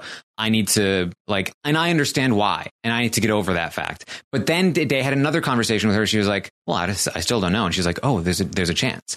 Um, and and so she kept leading him on, and then yeah. again all of the other stuff afterward. Uh, so like, I, I do agree. I don't think it's black and white. I don't think that like immediately like it like it would have solved all of her problems. I think the, the Cody would have still been upset uh, people would have still been upset, but I don't think it would have been as bad um, as it as it ended up being. Well, let me say, uh, as I said last night on RJP, I do not know if I myself could have done what Da'Vonne did. Uh, she had literally had almost the entire house coming to her telling her, do not use the veto. This is bad for you if you use the veto. If you use the veto, you're going to become a target. You, you become a threat in the game. You're going to become linked with Kevin if you use the veto. You have a good place right now. Don't use the veto. Okay, they're all telling her that. Not only that, the guy that she's saving told her last week, I don't know if I'd use the veto if I won it on you, if I won it when you and Bayleigh were on the block. Like he told her that, and then he fast forwards to this week, and now he needs her to use the veto on him.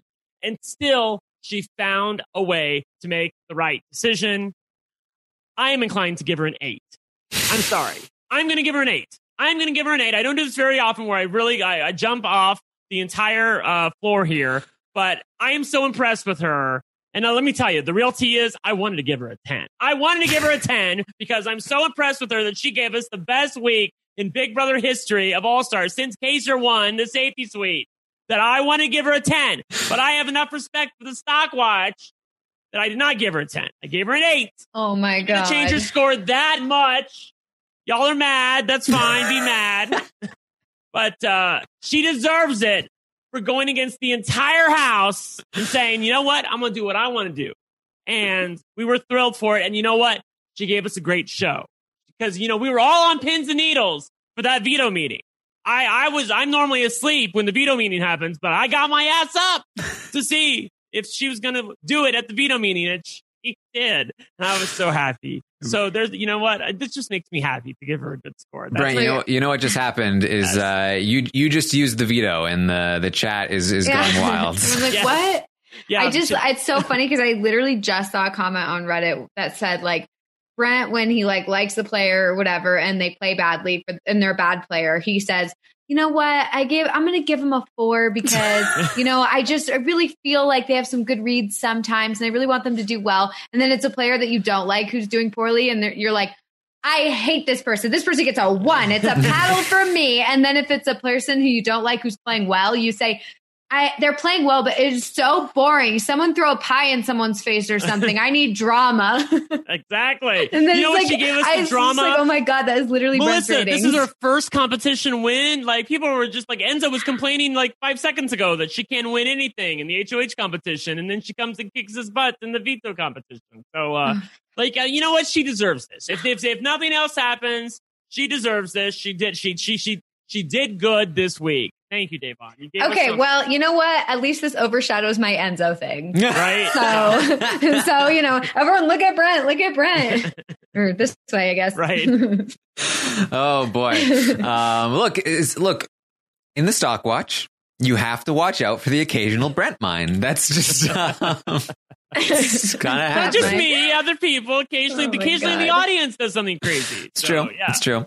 Uh, funny. well, I can tell you that the audience went with a five for Da'Vonne this week, uh, up from their four last week. Um, but uh, but they did go with a five here um, overall, and I think Yeah, we don't have we don't gonna- often have that configuration. What's the average? I don't know. Yeah. Four plus eight plus four plus five. It's a five. Uh, I was about to get there. I, I was I was gonna get there in a second. Right. See, if I Uh, gave her a, like like you guys look at look look at the chart. If I gave her a five, it still would have been a five. Yeah. Like, uh, come on. Like, it's not that when one person does something, you know, a little bit more in their feelings, uh, it doesn't really change things. Yeah. Yeah. That's why there's four of us. Yeah, exactly. Um, so before, before you two met, it really didn't change that much. Um, all right, let's talk about Dani. Um, Brent, do you have any surprises for us with Dani? Uh, I do. Uh, well, it's not a really surprise. I, I think she's played atrocious, and I'm going to knock her down. I didn't love her last week, so I hate her more this week. Uh, I'm going to give her a four, and it really, it's more like a 3.5. I, I, I really want to give her a three. I really do. I think she's played so bad that she deserves it this week.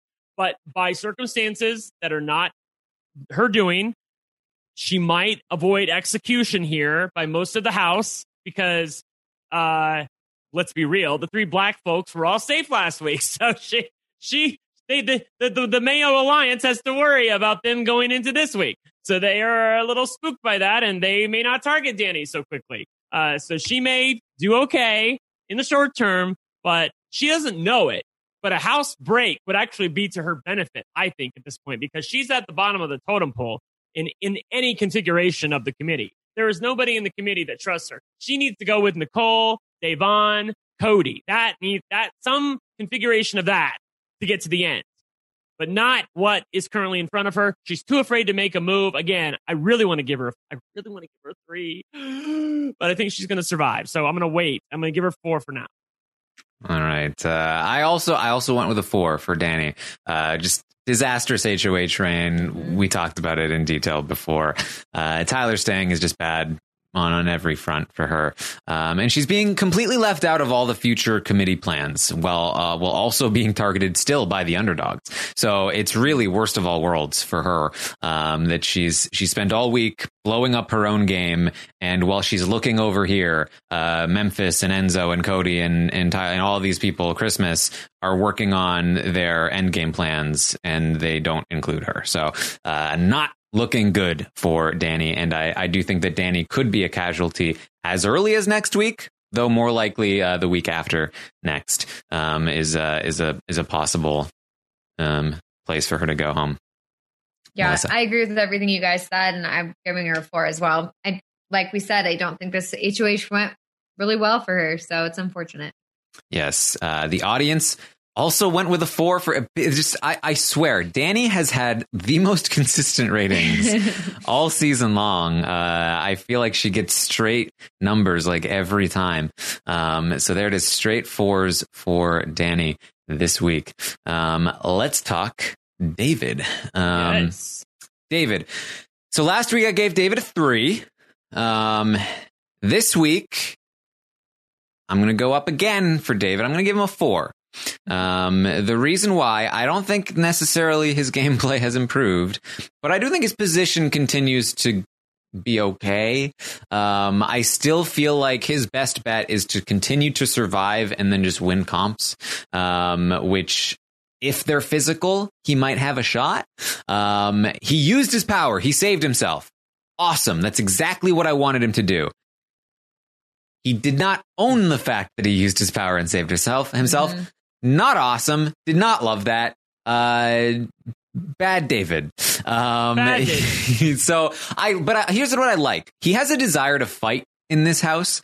Um, he just doesn't see things clearly enough to know where he needs to fight, which is, I feel like, uh, you know, a common problem with the uh, the underdogs. Um, and uh, and and I feel like he has an earnestness to him where even if they don't respect him a lot in the jury, uh, this is looking like a very bitter jury. So they may like I don't think he's drawing dead in the jury. Um, and I don't think people see him as a threat. So he's kind of in a little bit of that Ian Big Brother 14 spot where all he needs to do is win out from final nine. So uh, if he can do that, David is our winner. Um, problems with David's game continuing to be here. Uh, he can't even win the trust of his own allies who think he's in a guy's alliance. Um, and his allies who think he's in a guy's alliance, he's not even, he could be if he wanted to, but he doesn't go there. He, the, the continued lack of trust in Tyler over the Bayleigh thing, um, which again, like he still thinks that Tyler is the reason that Bayleigh was targeted. Um, and he really feels hurt by that. And so he's like actively closing off one of his only options outside of the underdog group. Uh, if he, if he was, if he tried to work on his connection to Tyler, he's trying to keep Tyler this week. But he's still not even working on that relationship. Uh, if he worked on it, I think Tyler would gladly accept it again, even though Tyler doesn't trust him to keep his mouth shut. Um, Tyler needs these, uh, like Tyler needs people. Um, and so I think that that could be a connection that could work out in his, in his favor if he bothered to, uh, to try for it, but he still feels so hurt about the Bayleigh thing, that he won't do it. So it's very annoying in terms of, uh, you know, if I'm rooting for David to do better, but, uh, it's still four. I still, uh, I'm a little bit higher on his position than before. He's still in here with a, it was a good week. It was a good week for the underdogs. So that's where I'm at. Melissa? Yeah, I mean, there's positives and negatives with David. Um, I think, you know, it's great that he used his power and I feel like it's like, okay, bad, he's on the block and he's really the target. Okay, good, he uses his power. Bad, he doesn't tell anyone that he uses power and like does this weird thing where he lies to everyone about it or asks them about it and is crying and no one really believes him and everyone kind of thinks of him as like not trustworthy or like weird after doing that, uh, which is not great. And then it's like, so, you know, he gets to keep his allies, you know, or allies who don't even trust him. That's not good. And it's like he's trying to keep Tyler, but not working with Tyler. And Tyler is going to like target him. And I feel like next week he's in danger and he doesn't have his power anymore. So it's it's tricky because I feel like I kind of want to keep him the same, but I think I do see a situation where he survives next week or wins HOH or whatever, like you were saying, and does well. So I I also think that his reads on the house have been a lot better this week. I mean, yeah, sure, there's some like you know ones. I do think that like I mean, in comparison to before, when I was like, I don't see this guy having any reads in the house. He's terrible. They're getting I, closer. Like, right. It's like I see them like kind of like honing in on this, but it's I mean, it's, it's like, right now it's literally the entire house against the three of them. So eventually they're going to have to figure it out. They're going right? to realize it. Yeah. No, exactly. And so I, I do feel like there, and I, and I think that like there has been conversations that make me think that they are starting to see that. And I feel like the second it clicks where it's like, okay, we're alone that's when I think it, they'll turn it on, and I think it'll it'll be better for them. Um, at this point, like they're kind of like, well, I think I may be working with so and so, or I think so and so might have my back. That's not good for them. So, um, all that is a long winded way of saying that, like, you know, I'm I'm gonna give David a four this week, but I just it, it's a low four. I'll say that. Yeah, Brent. Yeah, I, I, gave him a two last week, and I'm gonna I'm gonna also go up a point. So I'm gonna give him a three this week for all the reasons you guys said. Uh, he he seems to be connecting a little bit more with his house guests. Also, the fact that Da'Vonne doesn't want his head on a on a skewer is also a good idea. Like uh, that that's that's good for him. That uh, she does not want him out if she actually won HOH next week, which would be catastrophic for both of them. Uh, so it's a three for me, and I continue to see improvement from him. Uh, at least he's learning. Like the boy can be taught. I like that. Keep mm-hmm. learning. That'd be good. All right. Well, uh, the audience went with a three for David, so they were more on uh, on Brent's side with this one. Mm. Um, but he's still going to go up overall to a four this week from his three last week. Let's talk Enzo. Melissa, how do you feel about Enzo? Um, I feel really good about Enzo, actually. Um, I think that he's in a really good position. It seems like everybody wants to work with him. And whenever he talks to people, he makes them feel like he's on their side. I have noticed that people have started to notice that. Um, but even so, I just I don't see a situation where he gets targeted. The one thing I could see is a situation where they think of him as like the ultimate pawn, which he is, but then a situation where it turns around and he ends up going home for whatever reason. So I could see that, but but overall, I don't see him being targeted anytime soon. Um, so I think he's doing really well, and I'm going to give him a nine. A nine. Brent, how do you feel? Uh, I feel fantastic about Enzo, and I saw the chat uh, talking about this earlier when I, uh, you know, sort of gave it away. But uh, like, Enzo cannot be playing better than he is right now. Mm-hmm. He is absolutely stupendous. He is doing great. Everybody loves him. I will say that the fact that everybody loves him might be an issue, but the fact that like there, there's nobody who can do anything about it right now. For this week alone, this week in the game, and where he sits insofar as everybody in the house, he's not even anybody's target or backup target. He can totally win a jury vote and he can win competitions. Honey, I'm going to give him a 10 and feel great. Wow. Wait, is everybody, that your first 10 paddle? No, I gave a 10 to Jackson, of all people, last year. Uh, you gave but, a 10 to uh, Tyler. I gave a 10 to Tyler as well, yes. And but, his original uh, season. Yes, exactly. Uh, like, I feel great about Enzo. I'm so stoked about him. He's just so good. And also, you know what? Enzo doesn't. Th- th- this really shouldn't have an effect on my score, but it makes me feel better about him. Enzo's like a good person. Like he doesn't get into trouble like the other assholes do. Like he doesn't say shit that he shouldn't say. He's generally willing to get rid of anybody. Uh, and maybe a few things here and there. If he's like you know in a room with somebody and they say something else, he'll laugh. But like overall, like I, I feel like he's just a he's a good guy, and uh, I, I want to see him do well. I think anybody who looks at him in a jury vote will want to see him win. And uh, wow, I'm just I'm so psyched that he's playing this well. I didn't think he had it in him. I really didn't. After I, I was really kind of buying the company line uh, in Big Brother 12 that he was not all that. That you know it, that it was Hoffman who was doing everything, and Enzo was like making it look flashy and pretty, but uh, not so much. Enzo's Enzo's pretty awesome. Mhm. Yes. Um, I also feel very good about Enzo's uh, position here. Now he has lost um, the the trust of the underdogs. Um, he's still not going to be a target of theirs, but they they have, as as uh, I think Melissa mentioned, um, they have caught on that like uh, that he's mirroring. Um, That uh, Which is that- the most accurate way of explaining what he does. Because I've Yes. noticed that as well. Like he, when someone says something, he'll like repeat it back to them, but kind of put his like, well, like flair on it, like saying yo or whatever, and make it seem like he's totally on board. And it's like the cycle. Everyone comes in, he says, does the same thing with them. They leave. The next person comes in, he does the same thing there, and they leave. And it's it's a great strategy, but if someone catches on, it's not as great. Yes, uh, Kevin. Kevin said that uh, uh, that uh, that that uh, Enzo is a master mirrorer, and that Christmas is a master baiter. Um, that, uh, that's his description. All right. Um, whoops. Uh, so, um, so he's uh, so he's losing some trust with the underdogs. That's not great. Uh, getting pulled into Memphis's end game plans though is very good for his uh, his end game. Here's here's a bit of my problem here. Um, he's getting grumpier. He's had a rough week this week. He's like he literally today um he he was like I'm not even going out of this room, yo. I'm just staying in bed all day. I just can't take this, yo. Um, and he's sitting in there and he's like, he's reading his letter. Um, and he, he literally like didn't get out of bed today. Um, like, uh, he's, he's, he's like, I don't know what's going on with him, but like his energy has just been low lately. Um, and I feel like he's getting less and less active as time goes on. Like people are pulling him in, but he's really not pushing. He's really not like uh, like uh, really actively working super hard. Um, and uh, and and he's he's just like his his behavior this week has been a little off to me um, in terms of like his head being in the game. So that's a little bit of, of what I'm concerned about. I'm I'm worried that when the game stops being played in his favor, he's not going to be able to grab it and pull it back.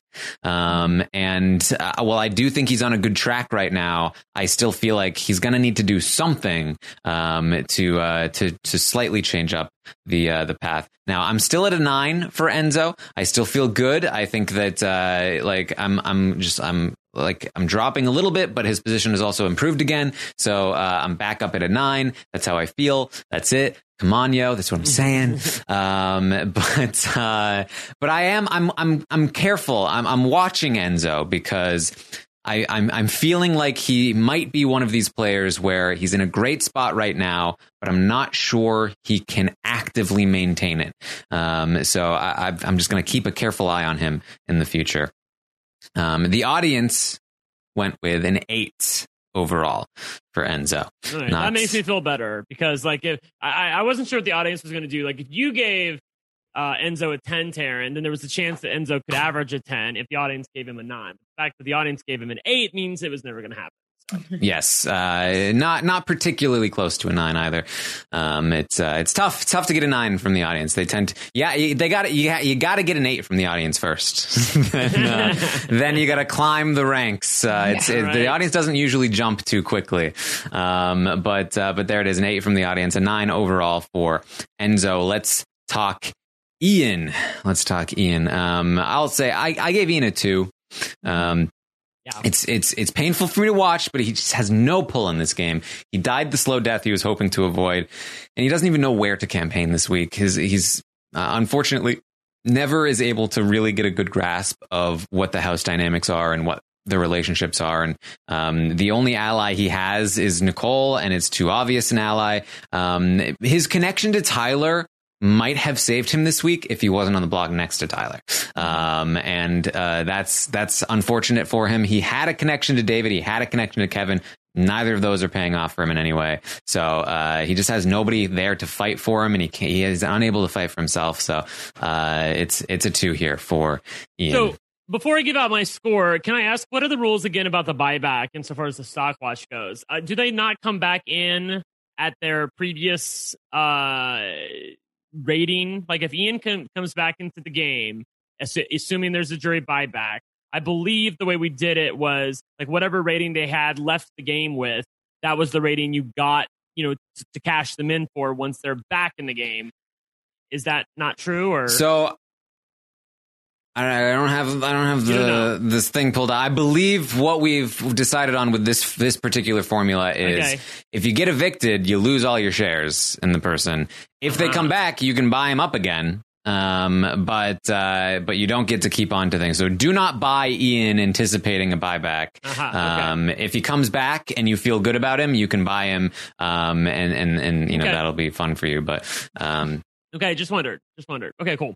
Uh, so uh, yeah, I'm gonna give him a two as well. Uh, I I feel like that I re- I really do want to give him a one because I'm not impressed with this game at all. But I, I I think that he has such a drive within him to want to play. It's really hard for me to give him a one, and he's still he's still trying. He's still he's still fighting. He's trying to figure out. But Taran's right. He doesn't even know where to campaign. He he it's sort of like uh, terrible for him because he doesn't know who the bad guys are. It, he's like in a group of people and he doesn't know what, wh- who caused his demise. He doesn't know that. If he knew that, I think he would know what to do. I have it. I have faith that Ian actually would know what to do if he knew who caused his demise, but he doesn't even know that. Uh, so it's a two for me. Melissa. Same here. And I think we kind of we Yeah. uh, discussed Yeah. Ian to death at the beginning. So Yeah. uh, yeah. Well, uh, the audience still higher on Ian than the rest of us. This might be a season long thing. They gave him a three this week. Um, so there it is from the audience. Let's talk Kevin. Kevin. All right. Melissa, where are you at with Um, Kevin?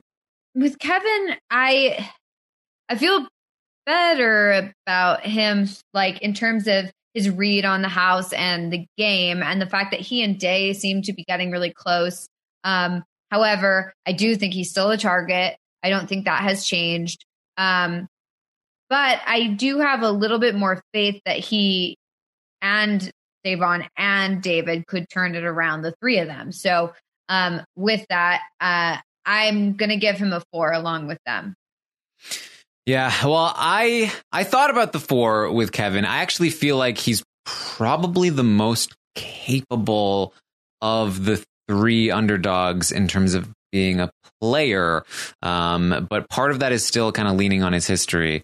Um, however, he is the biggest target of the three of them right now. the um, he has a lot of people coming for him. I think he is the most likely person to be evicted next week. And because of that, I actually went down a little bit below the other two and I went with a three for Kevin. Yeah. Oh boy. Uh, I'm gonna give him a four, but I really want to give him a three. It's sort of like the the Dani thing. Uh, like, but not obviously in the same way. I, I again, that's the, the thing that Taran said that, that was the most salient was the fact that he is the top of the target for almost everybody in the majority alliance. He really is. Like it's some combination of I'm going to put up Kevin and Day, Kevin and David. But the one thing that's constant is Kevin.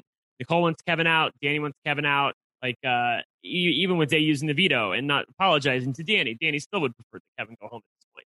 Uh, so I have to think that he's in trouble if, if he doesn't win veto or HOH next week.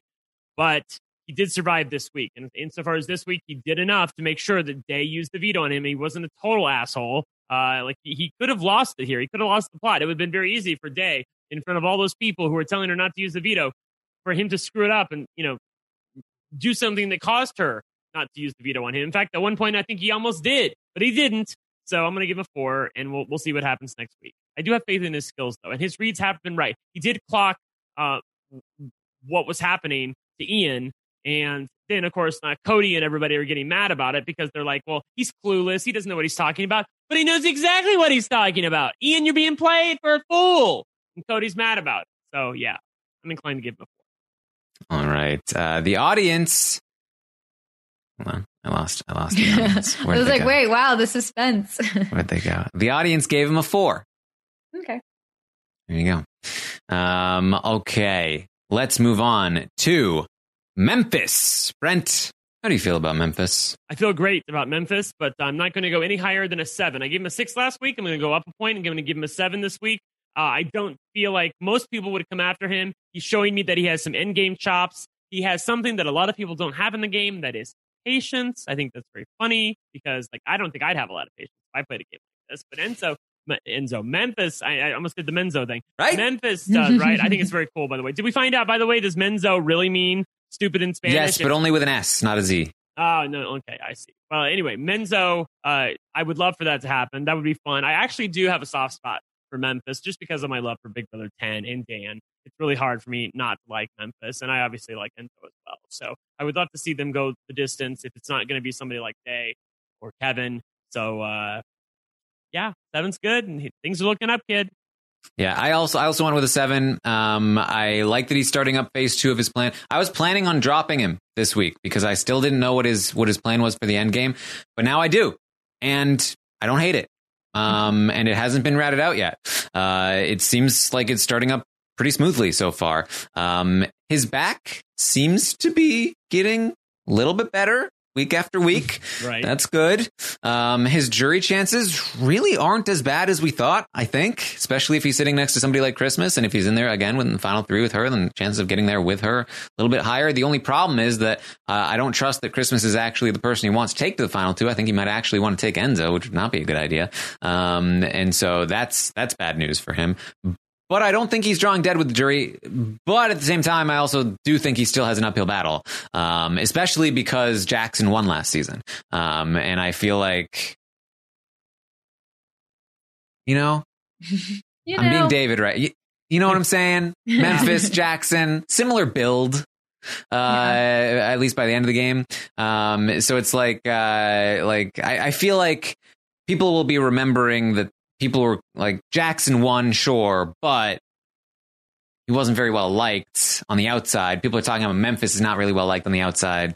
Um, if he's sitting next to somebody more palatable, I feel like it's going to be tough for him to beat. But there are a Yeah. couple of unpalatable people here, so um, Mhm. yeah, Yeah. Melissa. Um, yeah, I, I agree with both of you, and I I gave him a seven as well. I think that you know he's.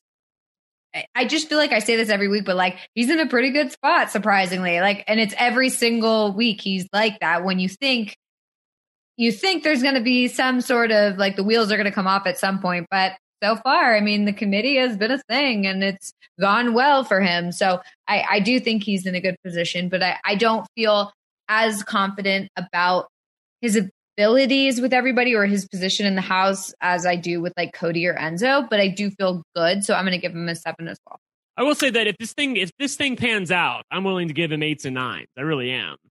I mean, if if Memphis wins this season and his plans all play out exactly how he intended, um, like uh, kudos to this guy because Yeah. that's a masterfully played game.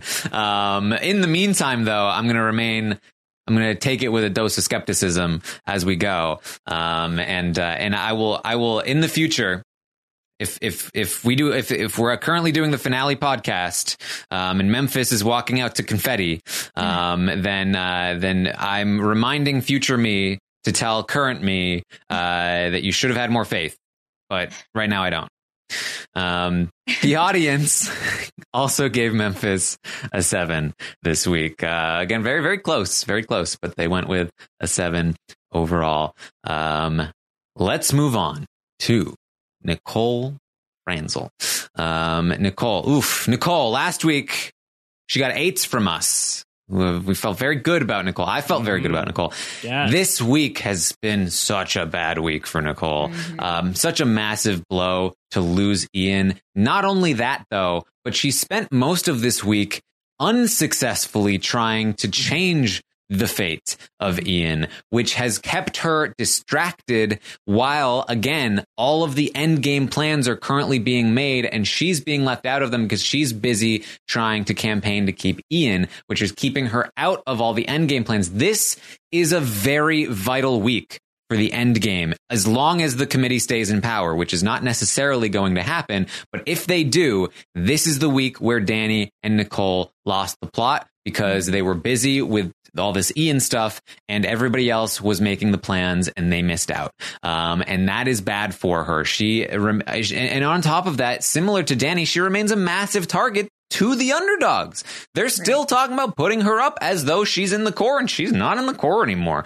Um, and it's going to take some serious work to dig herself out of this hole. So, uh, that said, she's not as big a target as somebody like Dani. Um, and I do think that, you know, Day wins. She'll probably keep Nicole off the block. It'll probably be Dani and Cody and Dani will probably leave. She does, she probably will have some time to work her way back in. And I do have a little bit of faith in her as a player to do so. But this has been a big hit. I went with a six for Nicole. Yeah. Um, Same here. Yeah. Uh, I went with a five. I, I really thought this was a really disastrous week for her, and I'm really evaluating more on a week to week basis as I am with Da'Vonne. And uh, I, I I really don't like what I'm seeing from her. Like, and, and the thing was that the thing that I go back to is the fact that she could have stopped this in its tracks. Mhm. She could have made sure that Dani put up Enzo as the replacement Yep. nominee. She could have pushed it hard. Absolutely not. Ian cannot go up on the block. That is that cannot happen, Dani. He is ours. We don't want like why are we going to do Cody's work for him? But they're both so dickmatized by Cody that they let Cody dictate their plans. That is what happened. You know the T, and so I'm gonna give her a five. All right. Well, again, Brent, the audience agrees with you on this one. They gave Nicole a five. This is again Well, of very, course they're willing to do that. very The close, very uh, close vote. Uh, it's literally, it's literally right now a five point four nine. Um, so it's as, about as close as it gets. Um, but uh, but there it is for Nicole. Um, we can lead off with the audience for Tyler, our final pick here.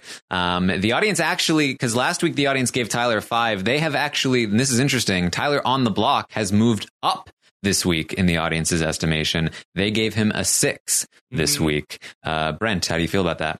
I feel even better about that. Uh, like I'm, I'm only going to knock off a point for the fact that he's on the block because it's Wednesday. We're less than 24 hours to eviction, and he's staying.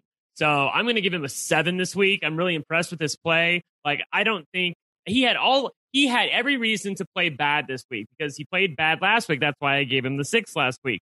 But this week he's played so much better to the point where he was definitely coming after Dani. She knew that he was coming after her, and somehow he convinced her that he's not coming Mhm. after her. And we don't even know the, what the truth is. Like he may actually not come after Dani. He might come after Da'Vonne or somebody like that. Uh, he's got most people believing that he's on their side. I think it might even be an eight to zero vote. Da'Vonne and company might actually want to keep him in the game. They aren't threatened by Tyler. Again, this shows me this is not an all star season because of the fact that if it was an all star season, Tyler would have been out quickly. Like they know what kind of a player he is, and yet somehow he's on the block. He's dead to rights. He didn't win the veto, and they're going to keep him over Ian. Are you kidding me? I saw some people in the chat talking about the fact that the majority of people went think, oh well, we'll take Tyler to final five, final four. Are you freaking kidding me? You're nuts. You're freaking nuts. You What you literally doing? said to Cody, like, are, I'm, I can't believe everyone's voting to keep me. It's just it's insane. Uh, It's crazy. this yeah, it's, just- it's like you are idiots. have you have him sitting on the block, like perfect position, which like they couldn't do all of his season. Basically, it was like nobody wanted to put him on the block, nobody wanted to put him in that position. Now he's finally in that position, and no one wants to vote him out. Like everyone's like, yeah, you know what? We'll do this later. We'll do this again later. Like, no, I don't know if you will. Like you think you will, but I don't think so. So, I mean, I'm impressed. What do you, what do you got rating wise? Yeah, I'm in it. I'm in it. I was a five last week, and I'm going to give him a seven this week. There you go. Um, I, I agree. I think that, I mean, assuming Tyler stays this week, which is, seems very likely. And, and I think a big thing to consider is that this is a Wednesday, not a Tuesday. So we can be a little more sure about the fact that it really does seem like, and, and it seems like, it seemed like this basically since the nomination happened, um, as far as I'm concerned. There are some like very weird outside of the realm, like crazy scenarios where like, if Day, David, and Kevin all do vote to evict Tyler, and Nicole decides she's going to force a tie to piss off Dani or whatever, and Enzo decides to like throw a random hinky vote, then like, you know, eh, like it's uh I, I would say I would give it like a less than 1% chance but it's not like completely locked but it's much more locked in than we usually do because there's there's no time tomorrow to can, to campaign um and they're having a party tonight. So um it's like uh, I I don't know. It's it's not looking very likely that he leaves, and assuming he stays. He's in a pretty good spot. Nobody's coming for him next week, um, and probably nobody will come for him the week after. Uh, even Dani is talking about targeting Christmas first.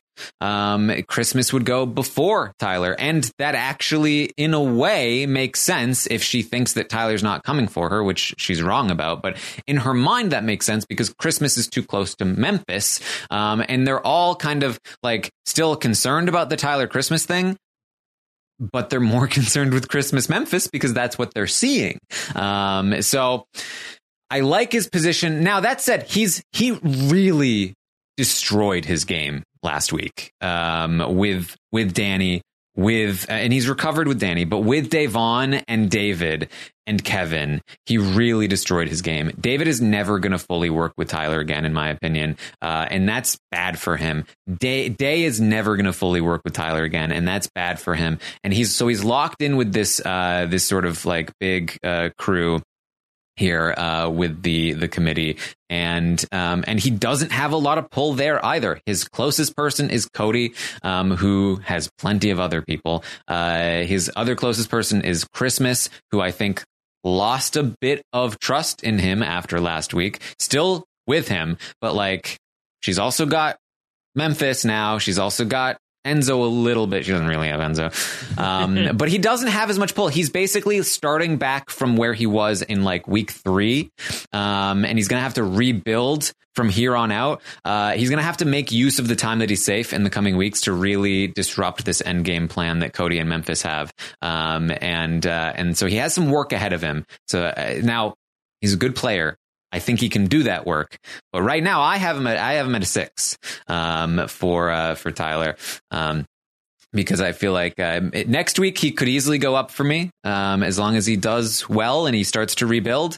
But uh, but right now he's that work is still ahead of him in my in my The, view. the, the thing that I just goes through my mind is the fact that uh, I feel like Ian's premonition is going to come true in that he's going to sit on the block. They're not going to evict him, and then he's going to get to the final two. Like if you don't evict him now, I do feel like he will get to the final two and win. Take your chances now. Get rid of him. They're not going to do it. Yeah. So there you go. Um, I uh, Tyler's going to get a seven overall. Uh, I cannot say I expected that. Um, so that is the stock watch here for the uh, for the night for the week. Um, now the market will be open. Um, the the site usually has a little bit of trouble immediately following the roundtable, but uh, the market will be open until tomorrow at 8 p.m. Eastern when the uh, the live episode starts. Um, you only have one day this time to uh, to get your picks in, so remember that. Um, but uh, I will stream tomorrow on Twitch, uh, twitch.tv slash Taran Armstrong, uh, talking about it. Uh, I will occasionally, you know, tell you not to buy Cody when Cody's a great pick. So what are you going to do? Um, but um, but that's what we have. Um, so I don't think the leaderboard has refreshed yet, but I. I, I can say that uh, that I actually bought Tyler this week, um, and here was my reasoning. Here's my reasoning. I saw the profit potential in Tyler, and I was like, I don't want to miss out on that because I'm so I they talked about they saw lanes.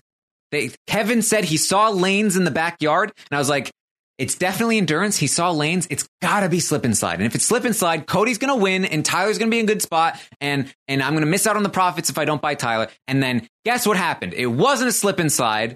I got tricked. It was a wall, and then of all the people on the wall, Dani had to win it. Uh, and I was like, well, I'm screwed. um, I guess not quite as screwed as I thought, though. Uh, again, I didn't didn't really see a seven coming, but um, he made some profit because uh, he yeah. was a six last week and he was a seven. Uh, this I, week. what happened is I got real lucky that it was a Wednesday and not a Tuesday. Yeah, that's fair too. Um, but uh, yeah, Kevin tricked me. I can't believe I believed Kevin. I should have known Yeah, that the read know. Kevin Kevin's always has the wrong read. Um, but uh, yeah, what are you what are you gonna do? What are you gonna do? Um, all right, Brent, what did you go? What did you do this week? Uh, believe it or not, uh, and I rarely do this because, like, I'm. I've told you guys before that I'm always like cognizant of the fact that I have a vote as a part of the panel, and I don't want anybody to think I'm trying to rig it for myself. Uh, Um, but like I vote, I, I went all in on Da'Vonne. Uh, and I wasn't trying because I really wanted to do that. I'd give her a 10 because I didn't change her score by giving her an 8. Still would have been a 5 no matter what. Uh, but uh, I bought Da'Vonne. So I think I made like a whole dollar something. or uh, like I made a little money just like you did. I think you made more because he, because uh, the, the way the the way that things go on the stock watch is we reward good people that get constant good scores over time and and six and above is considered a good score so Tyler had a six last week and he got a seven this week. So that's considered, you know, a bonus for him. Whereas Day was in the negative. She had a four last week. Uh, and then she went up to uh, what is neutral in the stock watch five this week. So she made the bare minimum. All right, Melissa. I think you made more money than me. Hold on, let me. Uh, this is the leaderboard. Um, literally all week long, I was like, I'm screwed. And uh, yeah, you were telling me going into this, you're like, I'm screwed. I, I really thought. Look, look, I th- I thought he was gonna get a six. I uh, you like you guys saved my life. You gave him sevens. yeah, yeah. Um, sure, I was. I thought for sure. There's no way Brent gives. I'm I'm at a six. There's no way Brent is at a seven. He played really well. He really has. I mean, he like he some again. He should be dead to rights here. I think the fact that he's such a good player and yet they're not evicting him and it's probably going to be eight to zero it's just like boggling to me that no one says to themselves, you know, this guy was amazing in 20. We have to get him out here. But mm-hmm. they're not doing it. And, and I, I saw somebody in the chat say, hey, you know, Ian is a winner. And that's true. But like Ian, it, again, I'm sorry. I'll, I'll, say it again. It might hurt his feelings, but that's how, that's how I feel. He won a season that he should not have won in Big Brother 14. That was Dan's season. Ian won because he was sitting next to a bottle of ketchup, in Britney's words, and that's the T. So I ain't all about that. That's the truth. oh, I did. I did want to say this too. Uh, that I I do not credit. Like, look, I think that Tyler put himself in a position to stay over Ian this week in terms of the relationship he's built over the seasons, uh, over the season. But uh, I definitely credit Cody for uh, give cre- Cody most of the credit here for uh, for keeping Tyler safe That's this true. week. Um, um, so who was the best buy? Can we tell who? I believe it was buy? Cody. I believe it was Cody. So uh, I think ESP here in fourth uh, with a Cody buy had jumped uh, jumped a few lanes here, but Liv continuing to kill it. Liv, wow. Uh, moderator yes. from my Twitch channel, um, obviously taking my advice. right, uh, Scargate. I've seen Scargate at the top of the uh, leaderboard consistently as well. So I, I do want to shout out the people, except for Taran, who who are doing well in the stock watch uh, week by week. All right. Uh, Brent here is uh, top 25%. Not bad. Oh, um, I didn't know it says that. If you so if yeah. you hover over your number, it'll tell you what the percentage you're in. Exactly. Oh, um, with with fancy. with with like over five thousand players, uh, it's useful to know uh, what percentage tier you're in here. Yeah. Um, yeah, you went on a day here. Um, you're uh, in a, about a thousand. Should have given her a ten. um, and Melissa, uh, let's see here, uh, 429, top 10%, Melissa. Whoa, guys, this is a big deal. Um, I'm honored and this is a privilege. Looks and... like you stayed on Enzo, Tyler, Tyler. and Nicole. Yeah. Yeah. Little, but mostly Nicole, Enzo yeah. and Tyler. Yeah. Yep. I didn't remember what I did, so I'm glad you guys are telling me what I did. I basically kept it on Enzo and Tyler this whole time, and then like thrown like a bone here or there to like one or two people. So, mm-hmm. But yeah, I think the key go. is just be, be totally consistent. Yeah, yeah, just not do anything. All right. Uh, so there it is. Uh, that's the leaderboard. You can play on realitystockwatch.com um, and uh, and check out the leaderboard yourself. Um, all right. That's what we have there. Um, just a few more things to go through in terms of the survey. Um, I asked you to rate the episodes of Big Brother 22 this week, and you decide you said it was a 6.7 overall. Um, much higher than last week, up from a 5.1 last week. Uh, the feeds, a 6.3, up from a 6.1 this week. Now, let me tell you this. I fully believe that the feeds were pretty good this week in terms of all the stuff going on. The problem, and the reason it's probably not higher than this, a higher jump, is that the feeds have been cutting like crazy. What is up long. with them lately? I'm see. I'm sorry. I wanted to bring that up earlier. Like, it seems like any time we get like some semblance of strategy or any real conversation, like any time jury or uh, well, what are the other tells? Like uh, things that like it's so dumb that they cut the feeds for all this junk, and then like people are like, oh, well, they're saving it for the episode. We never see it on the episode. What are you talking about? Yeah, literally anytime Ian Ian goes like, you know, I'm going to try and quit jury. I'm going to demand to see my contract feeds. Uh, Ian says anything about jury feeds uh, or cut cut. Um, anytime people talk about like, oh, Ian confronted Dani. Ian yelled at Dan. Feeds cut. Uh, like uh, anything regarding Ian seems to be cut. Oh, dumb. Um, that uh, anytime jury is mentioned, the feeds are cut. Uh, there's so many. There's so many like topics that if they get brought up, the feeds will cut, and so they just keep going down. And then we've been getting like random, just like outages for hours with no explanation. Um, so it's been uh, it's been annoying.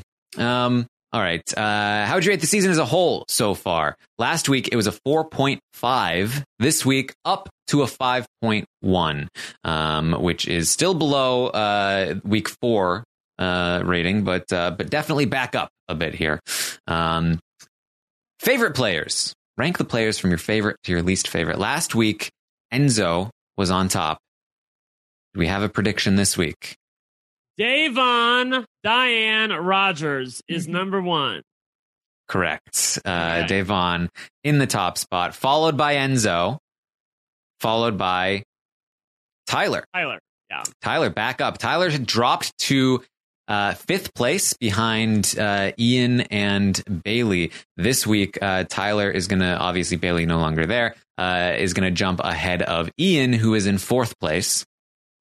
Um, and then uh, in fifth place, Cody, Cody Calafiore. Um, there you go. Followed by Kevin, Dani, David, Memphis, Nicole, and Christmas at the bottom. There it is. Um, and then I asked about uh, the Dani stuff. How do you feel about the disruptor power twist? 68 out of 100. Again, close close to a passing grade there. Um, people like the disruptor twist. I feel like they like it because it was It worked out. Yeah, I feel like imagine if it's a situation where like we're about to get like Christmas out of the house or something, and it's like all of a sudden she's just like, "Yeah, no, you're not doing that." Yeah, if anybody, if Christmas had been, yeah, if Christmas had been the one to have this power, Yeah, um, and she used it to save Tyler from Dani's attack, or you know what I mean, like, yeah, yeah. And then uh, all of a sudden it's like, "Oh, Da'Vonne and uh, like Kevin are on Yeah. the block." Yeah, which is the more likely scenario from the because the majority had a better chance of winning the power. Um, all right, I did like the competition to get the powers. I thought it was funny to watch, and I thought that like I liked that there really wasn't like any skill involved. Right. I like that it was just like totally random. Like, do, if you find happen to find the right shape and then like bring it to the right place, it could have been literally anyone. And I think that that's kind of cool. And also, I like the idea that like you could possibly figure out who won the power by just standing near the person when they plugged it in. You know, like. Mhm. I I mean, and that is thing that is what happened. So I, I do think that that's kind of fun because like you're not it's not just some secret thing and no one has any idea. There are some people who could have found out about each of them. So I I will say, uh, we were talking about the feed outages, Taran, but the feeds came back about uh, five, ten minutes ago, and uh, Tyler and David are currently in the love room uh, having it out a little bit. yeah, I've heard, I've heard it's an argument. I've heard it's a like stern talk. Mhm, yes. So. Uh, Tyler's uh, giving David the business. I like, uh, you know, what are you doing, man? You voting for me or not? And uh, I will say that I agree with somebody. I can't remember. I give credit to them on Twitter who said that uh, David should realize that only somebody with the votes uh, would act this cocky because uh, Tyler's pretty cocky in this conversation, and uh, he he knows he's saying. Tyler's Um, desperate. Joseph, what are you talking? Well, about? see, the, here's here's the here's the uh, I'm I'm I'm looking briefly, and I'm this is assuming what the argument is that because again, like I said, David still David is of the belief that he like he feels guilty because he thinks that I was working with Tyler and I tried to convince Bayleigh that she could trust Tyler. And all the while, Tyler was manipulating me and using me to, to, to neutralize Bayleigh. And the whole time he was secretly putting a target on her back, trying to get her evicted, um, which is, is not the case. Um, but that's what he thinks. And so he's, I'm assuming, kind of talking about that, and Tyler's probably being like, "Worse, like uh, that's not what it was happening." So, but like, uh, but Bayleigh told him he admitted to me that this is what he did, so uh, he feels like Tyler's lying. Yeah. Um, uh, Daryl says it's a it's it's a dead ass an argument. Tyler's raising his voice and dropping f bombs. So Oh, and boy. then, you know, we'll see. I, I'll go back and see it once uh once they get off here. Um, yeah, I know. I'm like, I want to see what's going on. It- I mean, they definitely talked about Bayleigh, so I'm assuming that's part of it. Yeah. Um, Def- but yeah, definitely uh, part of it was about Bayleigh. yeah. All right, all right. Uh, we'll we'll get through this so you guys can jump onto the feeds here. Um, so uh, I asked, who do you want to win HOH next week? Fifty-one percent say Da'Vonne, Mm. uh, followed by thirteen percent say Tyler, um, and then Kevin and David following behind uh, after that. Um, who do you want to be evicted this week? You guys have a guess here. I think they want Tyler evicted. 'Cause He's always got his way. Ian hasn't had any power in the game, so I think most people would want Tyler evicted. But Tyler's more popular than Ian. I think it's going to be Tyler by like uh, 60 40. Melissa? I think, I think Tyler. I think people want Ian to stay. It's actually Ian by 50 to 49. Oh Okay, my so god. yeah, well, yeah. It's so. I mean, I feel the same way. I'm like, you asked me one minute, and I'm like, I want Ian to stay, and you asked me another minute, I'm like, oh, I want Tyler to stay. So I'm really torn. Either way, it's not a great result. I think I I would have liked them both to stay, to be honest. So whatever. I just have to give it up. Yeah. Uh, it's a very, very, very close vote there. Um, all right. That's, that's that. Um, that's what we have for you this week. Uh, interesting week. We've got some interesting things moving forward strategically. Um, the, I, I like this sort of like three faction setup. I think that we can see some potentially interesting things moving forward from here. Um, Melissa, any final thoughts? Hmm, I'm excited to see how this goes and who's the next HOH. I feel like I could see a variety of different things happening. I don't think, at least I hope, I don't, I hope it's not, and I don't think it is so set that next week David, Da'Vonne, or Kevin will be leaving. Like, I think there are ways around it. I think people might start looking inward um, because I think they're going to recognize that you need votes. Like if you're going to turn against someone in your alliance, you're going to have to have people to, there to back you up. And I could see a situation where something like that happens and it's a fun week. Um, we shall see because you know who knows. It could just be what they're saying is we're riding this like you know committee to the final six and then we'll turn on each other. I don't know, but you know we'll just have to see.